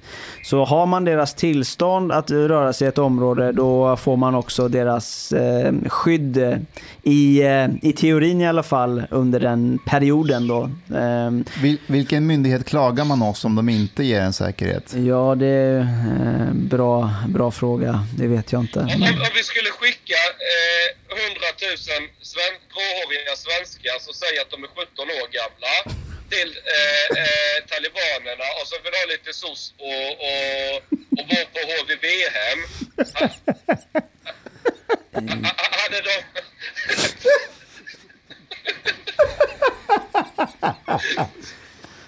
Kanske det skulle vara något. Jag vet, epatraktorraggarna kanske vi kan skicka till talibanerna. ja, det, det får du ta med dem, Chang, tänker jag här. Jag vet inte. Men jag tänkte på en sak Chang. Nu, alltså, Miljöpartiet borde ju vara väldigt glada nu åt vad talibanerna gör. För nu borde ju rimligtvis alla de här eh, Amnesty, vad heter de? Eh, de här som har eh, eh, de ska ju ha någon form av amnesty här att de får vara här. Alltså gymnasielagen. Gymnasielagen. Man har ju släppt dem ju. Eh, Är alla släppta? Ja, alltså de satt ju i något förvar, de som skulle utvisas i alla fall, Mm. eller avvisas. Och de bara släppte dem, de sa ingenting till dem, de sa bara "Ja, ut. Ja. Tack vare talibanerna så är de fria nu alla. Och de lär väl inte eh, utvisas. Alltså om det stämmer, det är någonting mörkt över att, att som miljöpartist sitta hemma och säga yes, att talibanerna tog över Afghanistan, eller håller på att ta över, för nu kan vi släppa de här unga afghanerna från förvaret. Eh, Det är viss cynism i flera lager, ja. Men du Chang, du ska till Lund ikväll. Ja, jag sitter i bilen utan tröja för det är- ingen AC och pajat i denna och det är en sån här buss jag har hört för vi ska köra med en massa grejer från Skåne. Så Va? jag sitter och svettas med bar överkropp när jag kör. Varför ska du till Lund? Vad är det för grejer du transporterar? Det, det kan jag inte berätta med tanke på ditt yrke Hanif, men, men eh, nej, jag skojar med dig. Eh, det är inte knark, inte den här gången. Eh, när vi var i Kroatien så hade svärmor köpt en jävla massa grejer och fyllt en resväska full med massa skit. så tydligen måste hem till Bålsta. Vi orkade inte åka bil hem utan vi tog flyget. Så nu har väskan hamnat i Lund så vi ska ta med den och, och så var det så här lite långhelg nu så ville Polina att vi skulle snurra ner i Lund och jag vet inte vad hon har tänkt sig att jag ska göra där. Ystad havsbad, är det någonting som kan locka er där? Eh, nej, jag är inte så glad i att bada om det är under 27 grader i vattnet. Men du, Men jag, jag, jag är ju från Skåne så jag känner ju många där. Chang, Ja, när, när ska du till Damaskus? möjligen på tisdag. Nu på Ja. tisdag? Sista måltiden ska med. Va, vad ska du göra i Damaskus? Eh, jag ska träffa i sådana fall en delegation, typ en rysk delegation som... Och, eh, så här, jag håller på att försöka hjälpa några syrianer få kontakt med... Alltså vi har ju en stor syri- syriansk diaspora i Sverige. Ja. Och det finns folk som vill ha kontakt med, det blir typ Assad-regimen slash ryssarna, om man säger så. För det, det är de som de facto styr. Eh, ja, det är väl den korta, korta förklaringen. Eh, det, det, finns, det finns ju land i Syrien som ägs av syrianer som bland annat bor i Sverige men även Tyskland och så. Och de är lite bekymrade. De, de vill ju liksom kunna... Många vill ju säkert kunna åka tillbaka till Syrien och, och du vet när kriget lugnar ner sig börja liksom titta framåt nu. Vara lite konstruktiv. Och då vill man att ryssarna etablerar en militärbas i deras områden för att, ja... ja. Så jag ska se om jag kan övertala ryssar att etablera en militärbas åt syrianerna. Chang, Ja. vad tror du Patrik Oksanen kommer säga när han får reda på det här? Ja, men han måste väl vara jätteglad när någon svensk kan bidra till lite fred och stabilitet i Syrien. Jag kan ju inte tänka mig annat än att där kommer väl han vara glad och, och, och känna sig lite stolt också. Ja, du, vi ska fortsätta här nu. Du får berätta mer om det där sen. Eh, ja, om det nu blir att jag åker. Jag har inte, jag har inte bestämt helt hundra än. Okej, Men, ja, jag kan dra mer detaljer sen. Kör, kör Hej då, Chan. försiktigt. Hej då. Du Kallis, jag tänkte på en sak. Eh, Du har ju varit lite politiskt aktiv också. Ja, precis. Eh, eh, Först från början i Liberalerna. Vill du berätta om den historien? Ja, absolut. Jag eh, engagerade mig i eh, Liberalerna 2014. Eh, precis. Eh, och eh, anledningen till varför jag valde det partiet, det var för att eh, de hade, en, hade under en längre tid haft en bra försvarspolitik. Jag var inte imponerad av eh, vad jag hade eh, sett eh, Alliansen göra då eh, och eh, För vad hade de gjort? Fredrik, eh, under Fredrik Reinfeldts styre. Nej, den eh, totala nedmonteringen av eh, Försvarsmakten egentligen. Och eh, det var för mig svårt att svälja då eftersom att eh, Moderaterna eh, tidigare eh, hade varit ett eh, försvarsvänligt parti då. Och sen för att eh, tidigare eh, så ehm, eh, tyckte jag också att eh, ehm, eh, det var eh, Liberalerna som hade den eh, bästa integrationspolitiken. Eh, Mauricio Rojas eh, och eh, den här utanförskapskartan som han var med och tog fram. Där man för första gången eh, kvantifierade utanförskapet baserat på en rad variabler eh, och såg eh, vad det berodde av och hur, hur det bredde ut sig. Då. Så att då eh, valde jag att engagera mig eh, i Liberalerna. Eh, sen eh, gick ju åren eh, och eh, eh Eh, allt eftersom eh, åren eh, gick så vart det ju då tydligt att framförallt efter 2015 och den migrationsvåg vi hade att eh, landet har fört en huvudlös migrationspolitik eh, i mitt tycke. Då. Eh, det har inte varit anpassat efter Sveriges förmåga att ta emot och integrera nyanlända. Eh, utan det har eh, bara varit eh, signalpolitik då. Man har inte velat prata om kulturella skillnader, man har relativiserat hedersproblematik, man har inte velat ta i det faktum att det här är individer som i mångt och mycket hade en låg kunskapsnivå av de asylsökande som de facto sökte sig till Sverige och relativt den Eh, Eh, teknologiska kunskapsmakten som de facto Sverige är, så fanns det väldigt få jobb som de kunde ta. Det fanns också en fråga om eh, var ska alla de här människorna bo? Eh, vilka yrken ska de kunna ta? Eh, och sedermera sen också en, en, en, en diskussion om kulturer, det vill säga inställningar till jämlikhet, jämställdhet och så vidare. Som sen då kvantifierades på ett väldigt bra sätt tycker jag med den här uh, World Value Survey-kartan, mm. den här kulturkartan. Där man svart på vitt ser att det finns skillnader och att vi bör då eh, förhålla oss till det på ett sakligt sätt tycker jag. Och jag eh, upplevde väl inte att jag fick eh, gehör för eh, dialoger om migration. Man eh, inom Liberalerna upplevde jag då inte ville ta i eh, frågor som hade med migration att göra. För man var hela tiden väldigt orolig över att det skulle gynna Sverigedemokraterna.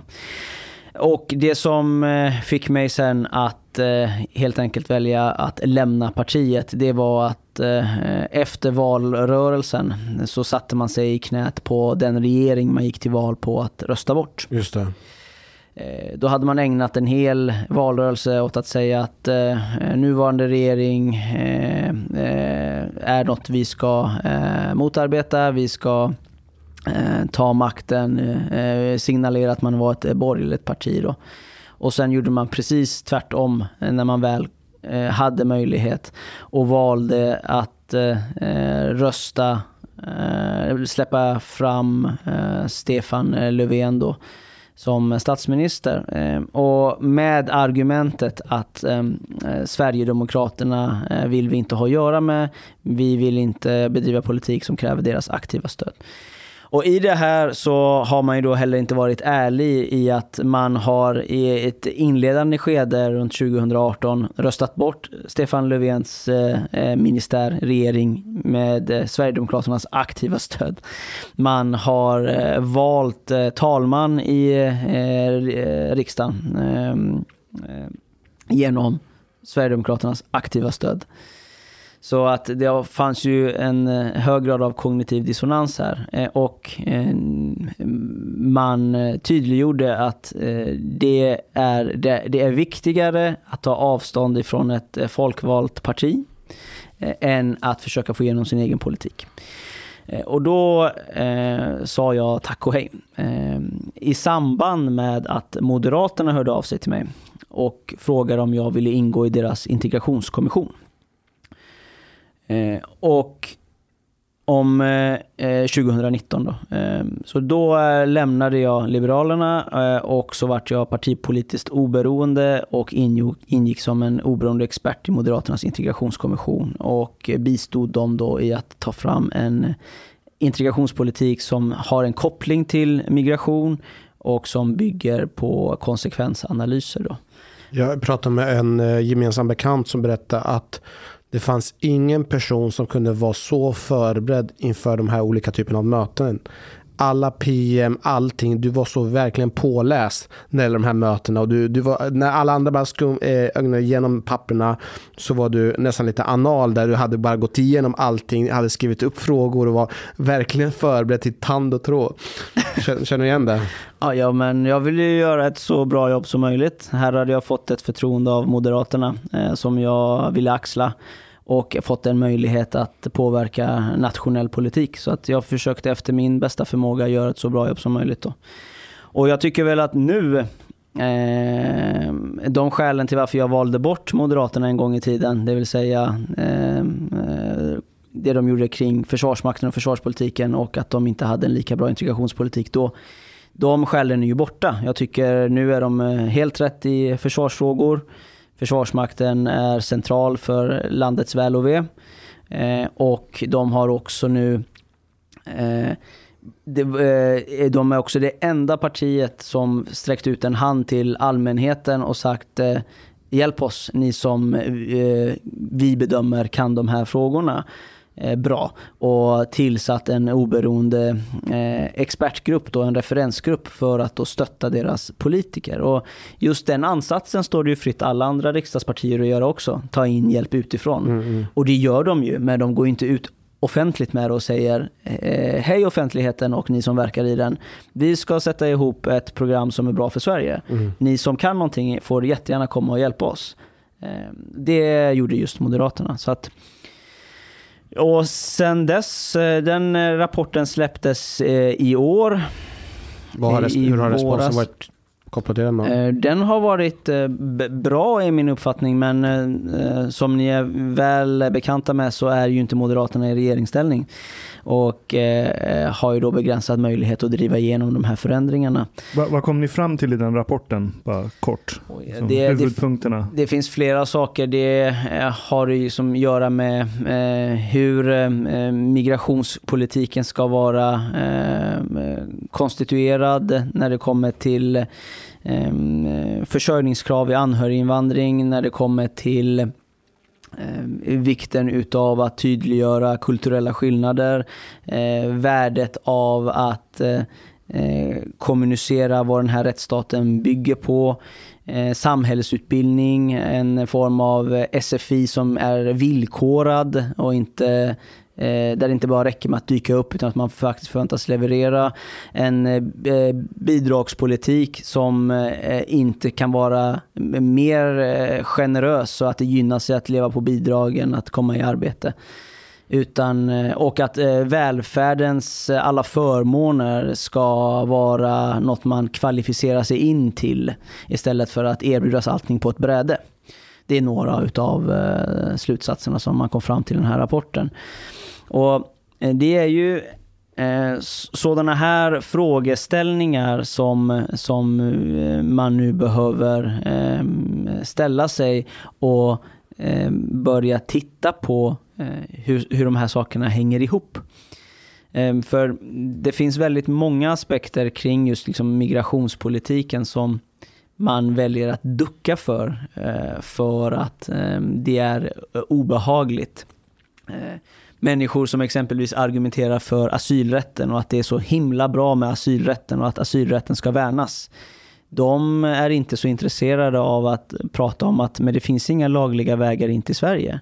Det här innebär att människor dör på Medelhavet på vägen hit. Det här innebär att eh, skrupelfria människosmugglare tjänar massa pengar på de här individerna. Eh, de som står för asylrätten har många gånger eh, inget intresse av att höra men vad gör en asylsökande som har fått avslag på sin ansökan? Eh, sätter sig den här individen på första bästa plan och reser tillbaka till sitt hemland? Eller blir den här individen en del av ett parallellsamhälle där han eller hon inte kan verka på ett eh, vitt sätt att betala skatt utan måste finansiera sitt levande svart och också bli föremål för de kriminella elementen i, i eh, vår tillvaro och kan utgöra rekryteringsgrund eller helt enkelt kan liksom inte finansiera sitt levande på ett vitt sätt eftersom att man får inte uppehålla sig i landet. Någonting som jag märker när jag pratar med de, de som värnar om asylrätten är att man har blandat ihop asylrätten med rätten att stanna i Sverige. Men asylrätten är ju rätten att få sin alltså asyl prövad. Eh, och det betyder att om man är för asylrätten så ska man också vara för att de som inte har fyllt skyddsbehoven, att de ska avvisas. Mm. Alltså man ska stå där och säga så att tyvärr, men du kan inte vara kvar här för att du har fått prövat, nu måste någon annan prövas. Fast då blir det jobbigt Mustafa att behöva säga nej till någon. En annan teori jag har kring det där, eh, om man ska applicera ett evolutionärt perspektiv på hur folk tar sig hit. Liksom, vilka individer selekterar du för? Mm. När du har ett system där du måste ta dig över extremt farliga vägar och vatten för att sen komma hit. Mm. Så skulle inte jag, det är bara en hypotes, jag har inga belägg för det här, men det borde selektera lite grann åt människor som är lite mer riskfyllda, eh, lite mindre impulskontroll som beslutar sig för att göra det här. Såklart inte alla, men det räcker med en pytteliten förskjutning åt det hållet för att radikalt öka potentiella poolen av framtida kriminella som kom hit. För det är ju samma psykologiska egenskaper som också gör dig högriskperson för att bli kriminell. Jag tror det du är inne på just i selekteringen är en eh, bärande del i min kritik kring asylrätten. Det är att eh, med det här systemet så ger man uppehållstillstånd till, uppehållstillstånd till de som har det lägsta behovet av skydd. Eh, oftast unga män. Yes. Medan de som har det största skyddsbehovet, kvinnor, barn och funktionshindrade, de får inte den här möjligheten. Eh, utan det är unga män som får möjligheten på bekostnad av de här individerna. Och jag kan någonstans tycka så här att nu behöver vi inte konstatera det konstaterandet vi gjorde 2015 om att vi kan inte ta, vi kan inte ta emot alla människor som eh, är i behov av skydd. Utan då borde vi ta våra begränsade resurser och lägga dem på de individerna som har det största skyddsbehovet. Inte på de individerna som har den största möjligheten att ta sig hit. Mm. Så att, eh, men det är ju någonting som är känsligt. Eh, och när, ehm, det var ju det här jag också eh, ledsnade på. När jag var politiskt aktiv en gång i tiden. Att var finns intresset för verkligheten och sakfrågan? Är eh, signaleringen och positioneringen viktigare än ehm, eh, vår förmåga att göra en riktig skillnad för riktigt skyddsbehövande människor. På tal om att eh, ledsna ibland på saker och ting. Du och jag har ju en podd tillsammans. Ja, Gränslöst heter den tillsammans med vår vän Malcolm Schune och när han dyker upp då. Eh, Men eh, vi har ju haft ett tema där vi träffat massa partiledare. ja precis. Problemet var bara att de som tackade ja till att medverka var mest från högerkanten. Mm. Så vi hade Jimmie Åkesson i podden, vi hade Nyamko Sabuni, vi hade eh, Ulf Kristersson, Ebba Busch och så hade vi med oss en sosse också. Hade ni? Just det, ni hade? Ardalan också. Varit Shekarabi. Ja. Tungt. Hur gick det då? Det gick jättebra. Jag, jag, jag blev jätteglad att han tackade ja och kom. Och vi hade Han är ett- skön, jag gillar honom. Jag gillar honom också, vi hade ett bra samtal. Men jag hörde av mig till alla andra partiledare eh, som tackade nej. De ville inte komma. Eh, och, eh, va, varför tror du att de tackade nej, Kallis? Jag tror ju att det har att göra med att eh, eh, vi skulle inte nöja oss med eh, eh, fluff och fina adjektiv. Det tror jag är det huvudsakliga skälet. Utan att eh, vi är väl pålästa, vi ställer kritiska frågor och vi nöjer oss inte med utfästelser som, utfästelser som att eh, liksom, Sverige ska vara en fyr av medmänsklighet i ett hav av främlingsfientlighet. Det är liksom, vi går inte igång på det, utan vi ställer frågor kring, men eh, hur tänkte du det här i verkligheten? Och då Men- blir det genast lite jobbigt. Precis, men samtidigt, jag kan förstå. Tänk om vi satt där med Per Bolund. som, som skulle säga att problemet i Sverige är den strukturella rasismen. Och Malcolm Schune med sitt afro skulle säga nej. Och jag skulle säga nej och Kalle skulle säga nej. Vad ska han, vad ska han svara tillbaka? För det som tyvärr har skett, skett med debatten delvis, det är ju att Per Bolund kan ju, alltså nu, nu lägger jag ord i munnen på honom, men eh, det blir utifrån din färg som du får uttala det, inte utifrån hur det faktiskt ligger till. Så hade vi haft en strukturell rasism i Sverige, då hade ju han kunnat komma till podden och säga så här, grabbar, er identitet är helt ointressant. Det här är fakta. Vi har strukturell rasism i Sverige. Jag skiter i att du är svart och du är afro, och du är afghan och du är iranier. Så här ser det ut faktiskt. Då är det bara att komma och säga det. Men det Nej, men, funkar inte så. det är det. Jag tror generellt, ehm, ehm, och det är väl, tycker jag var väldigt bra ändå av de partiledare som dök upp. För det ställdes kritiska frågor och i, i mångt och mycket så eh, fick man ju ny information kring partiernas hållning i olika frågor och så vidare. Det, det, det hedrar de individerna som ställde upp. Eh, Och det är väl egentligen För hela syftet med varför vi startade Gränslöst, det var ju för att vi kollade på de här partiledardebatterna och eh, tyckte att det var så fruktansvärt tråkigt och Eh, titta på ett, ett forum som där människor bara skriker på varandra, där eh, det, man får inte prata till punkt, eh, man insinuerar att man har en, en ståndpunkt, det är slås, man drämmer näven i bordet och liksom ägnar sig åt skådespel. Och såg hellre ett forum där kom och argumentera för din hållning. Du får alltid i världen att, att berätta vad du tycker och utveckla eh, din hållning med de argumenten du har. Men när du har gjort det och pratat färdigt, då kommer du också vara beredd på att få motfrågor. Liksom. Och det är det, eh, tror jag. Är, Jag, jag tror inte de tror på de ståndpunkterna egentligen. Jag tror inte det. Det är därför de har så svårt att öppet försöka argumentera för dem. Utan det är talking points som går hem hos vissa väljargrupper. Eh, Och, och på tal om strukturell rasism. ehm, jag såg att SVT Nyheter Gävleborg hade svarat någon tittare på Facebook som hade ställt en fråga. Jag, kommer inte, jag vet inte vad frågan var. Men så här skriver då SVT Nyheter Gävleborgs officiella konto till den här personen på Facebook i öppen kommentarstråd. Eh, Hej Irene, tack för att du delar med dig av din upplevelse. Ingen ska behöva bli illa bemött när man söker vård. Vårt första svar var en kort sammanfattning till varför vi granskar rasism inom vård. En fråga som nu kommer uppmärksammas inom regionen. Och här kommer själva eh, huvuddelen. Vi rapporterar om människors upplevelser och människor med utländsk bakgrund har tolkningsföreträde vad gäller rasism. Då det är ett fenomen som inte drabbar vita personer då de inte kan bli rasifierade. Det här är extremt ideologiskt uttalande. Mm, är, vi, är de som oss, är vi vita eller svarta? Eller vad, vi, vad blir vi i hennes kontext? Eller den här, i det här svarets kontext? Vi borde väl vara rasifierade. Fast vi är enligt- vita. Nej, Ja, men fast vi- rasifierade är väl om man har invandrarbakgrund. Ja, men Det- vi är vita. Det man borde ha eh, kommunicerat till den individen som skrev det där är ju eh, den eh, rasism som finns eh, inom invandrargrupper, mellan invandrargrupper. Det, Mm. Där olika typer av invandrargrupper eh, tycker illa om varandra. Typ som att vi spottar på afghaner och... Mm. Så, men, men återigen, där är man ju, som, som du läser så fint där, där, där är det en ståndpunkt att eh, eh, rasism kan bara gå eh, åt ett håll.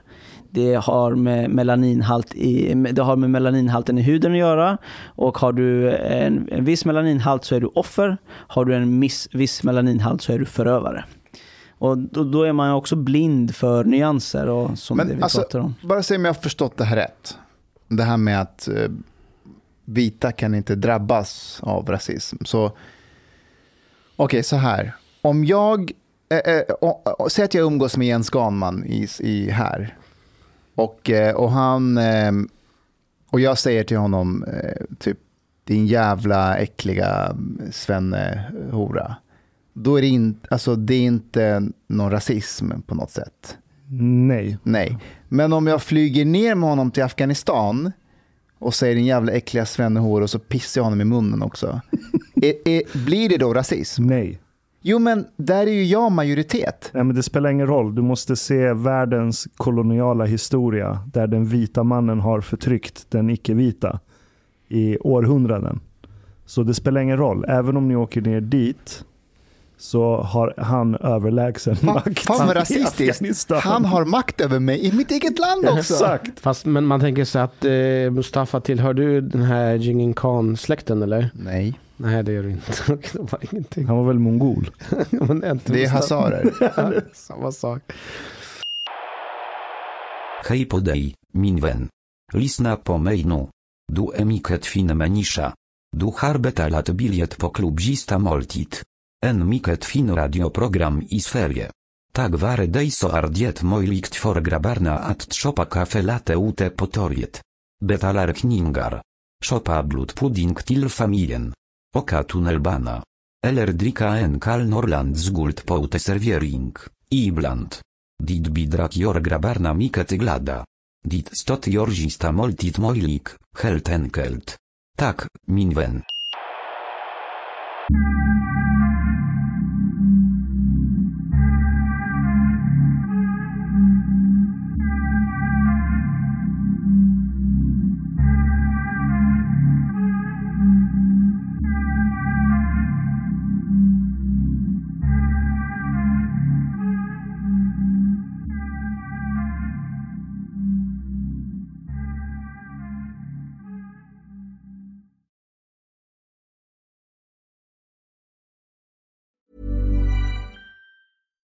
Hey, it's Paige DeSorbo from Giggly Squad. High quality fashion without the price tag. Say hello to Quince. I'm snagging high-end essentials like cozy cashmere sweaters, sleek leather jackets, fine jewelry, and so much more. With Quince being 50 to 80% less than similar brands. And they partner with factories that prioritize safe, ethical, and responsible manufacturing. I love that. Luxury quality within reach. Go to quince.com slash style to get free shipping and 365 day returns on your next order. Quince.com slash style. Hi, I'm Daniel, founder of Pretty Litter. Cats and cat owners deserve better than any old fashioned litter. That's why I teamed up with scientists and veterinarians to create Pretty Litter. Its innovative crystal formula has superior odor control and weighs up to 80% less than clay litter. Pretty Litter even monitors health by changing colors to help detect early signs of potential illness. It's the world's smartest kitty litter. Go to prettylitter.com and use code ACAST for 20% off your first order and a free cat toy. Terms and conditions apply. See site for details. Imagine the softest sheets you've ever felt. Now imagine them getting even softer over time. That's what you'll feel with Bowl and Branch's organic cotton sheets. In a recent customer survey, 96% replied that Bowl and Branch sheets get softer with every wash. Start getting your best night's sleep in these sheets that get softer and softer for years to come. Try their sheets with a 30-night guarantee. Plus, get 15% off your first order at bowlandbranch.com. Code BUTTERY. Exclusions apply. See site for details.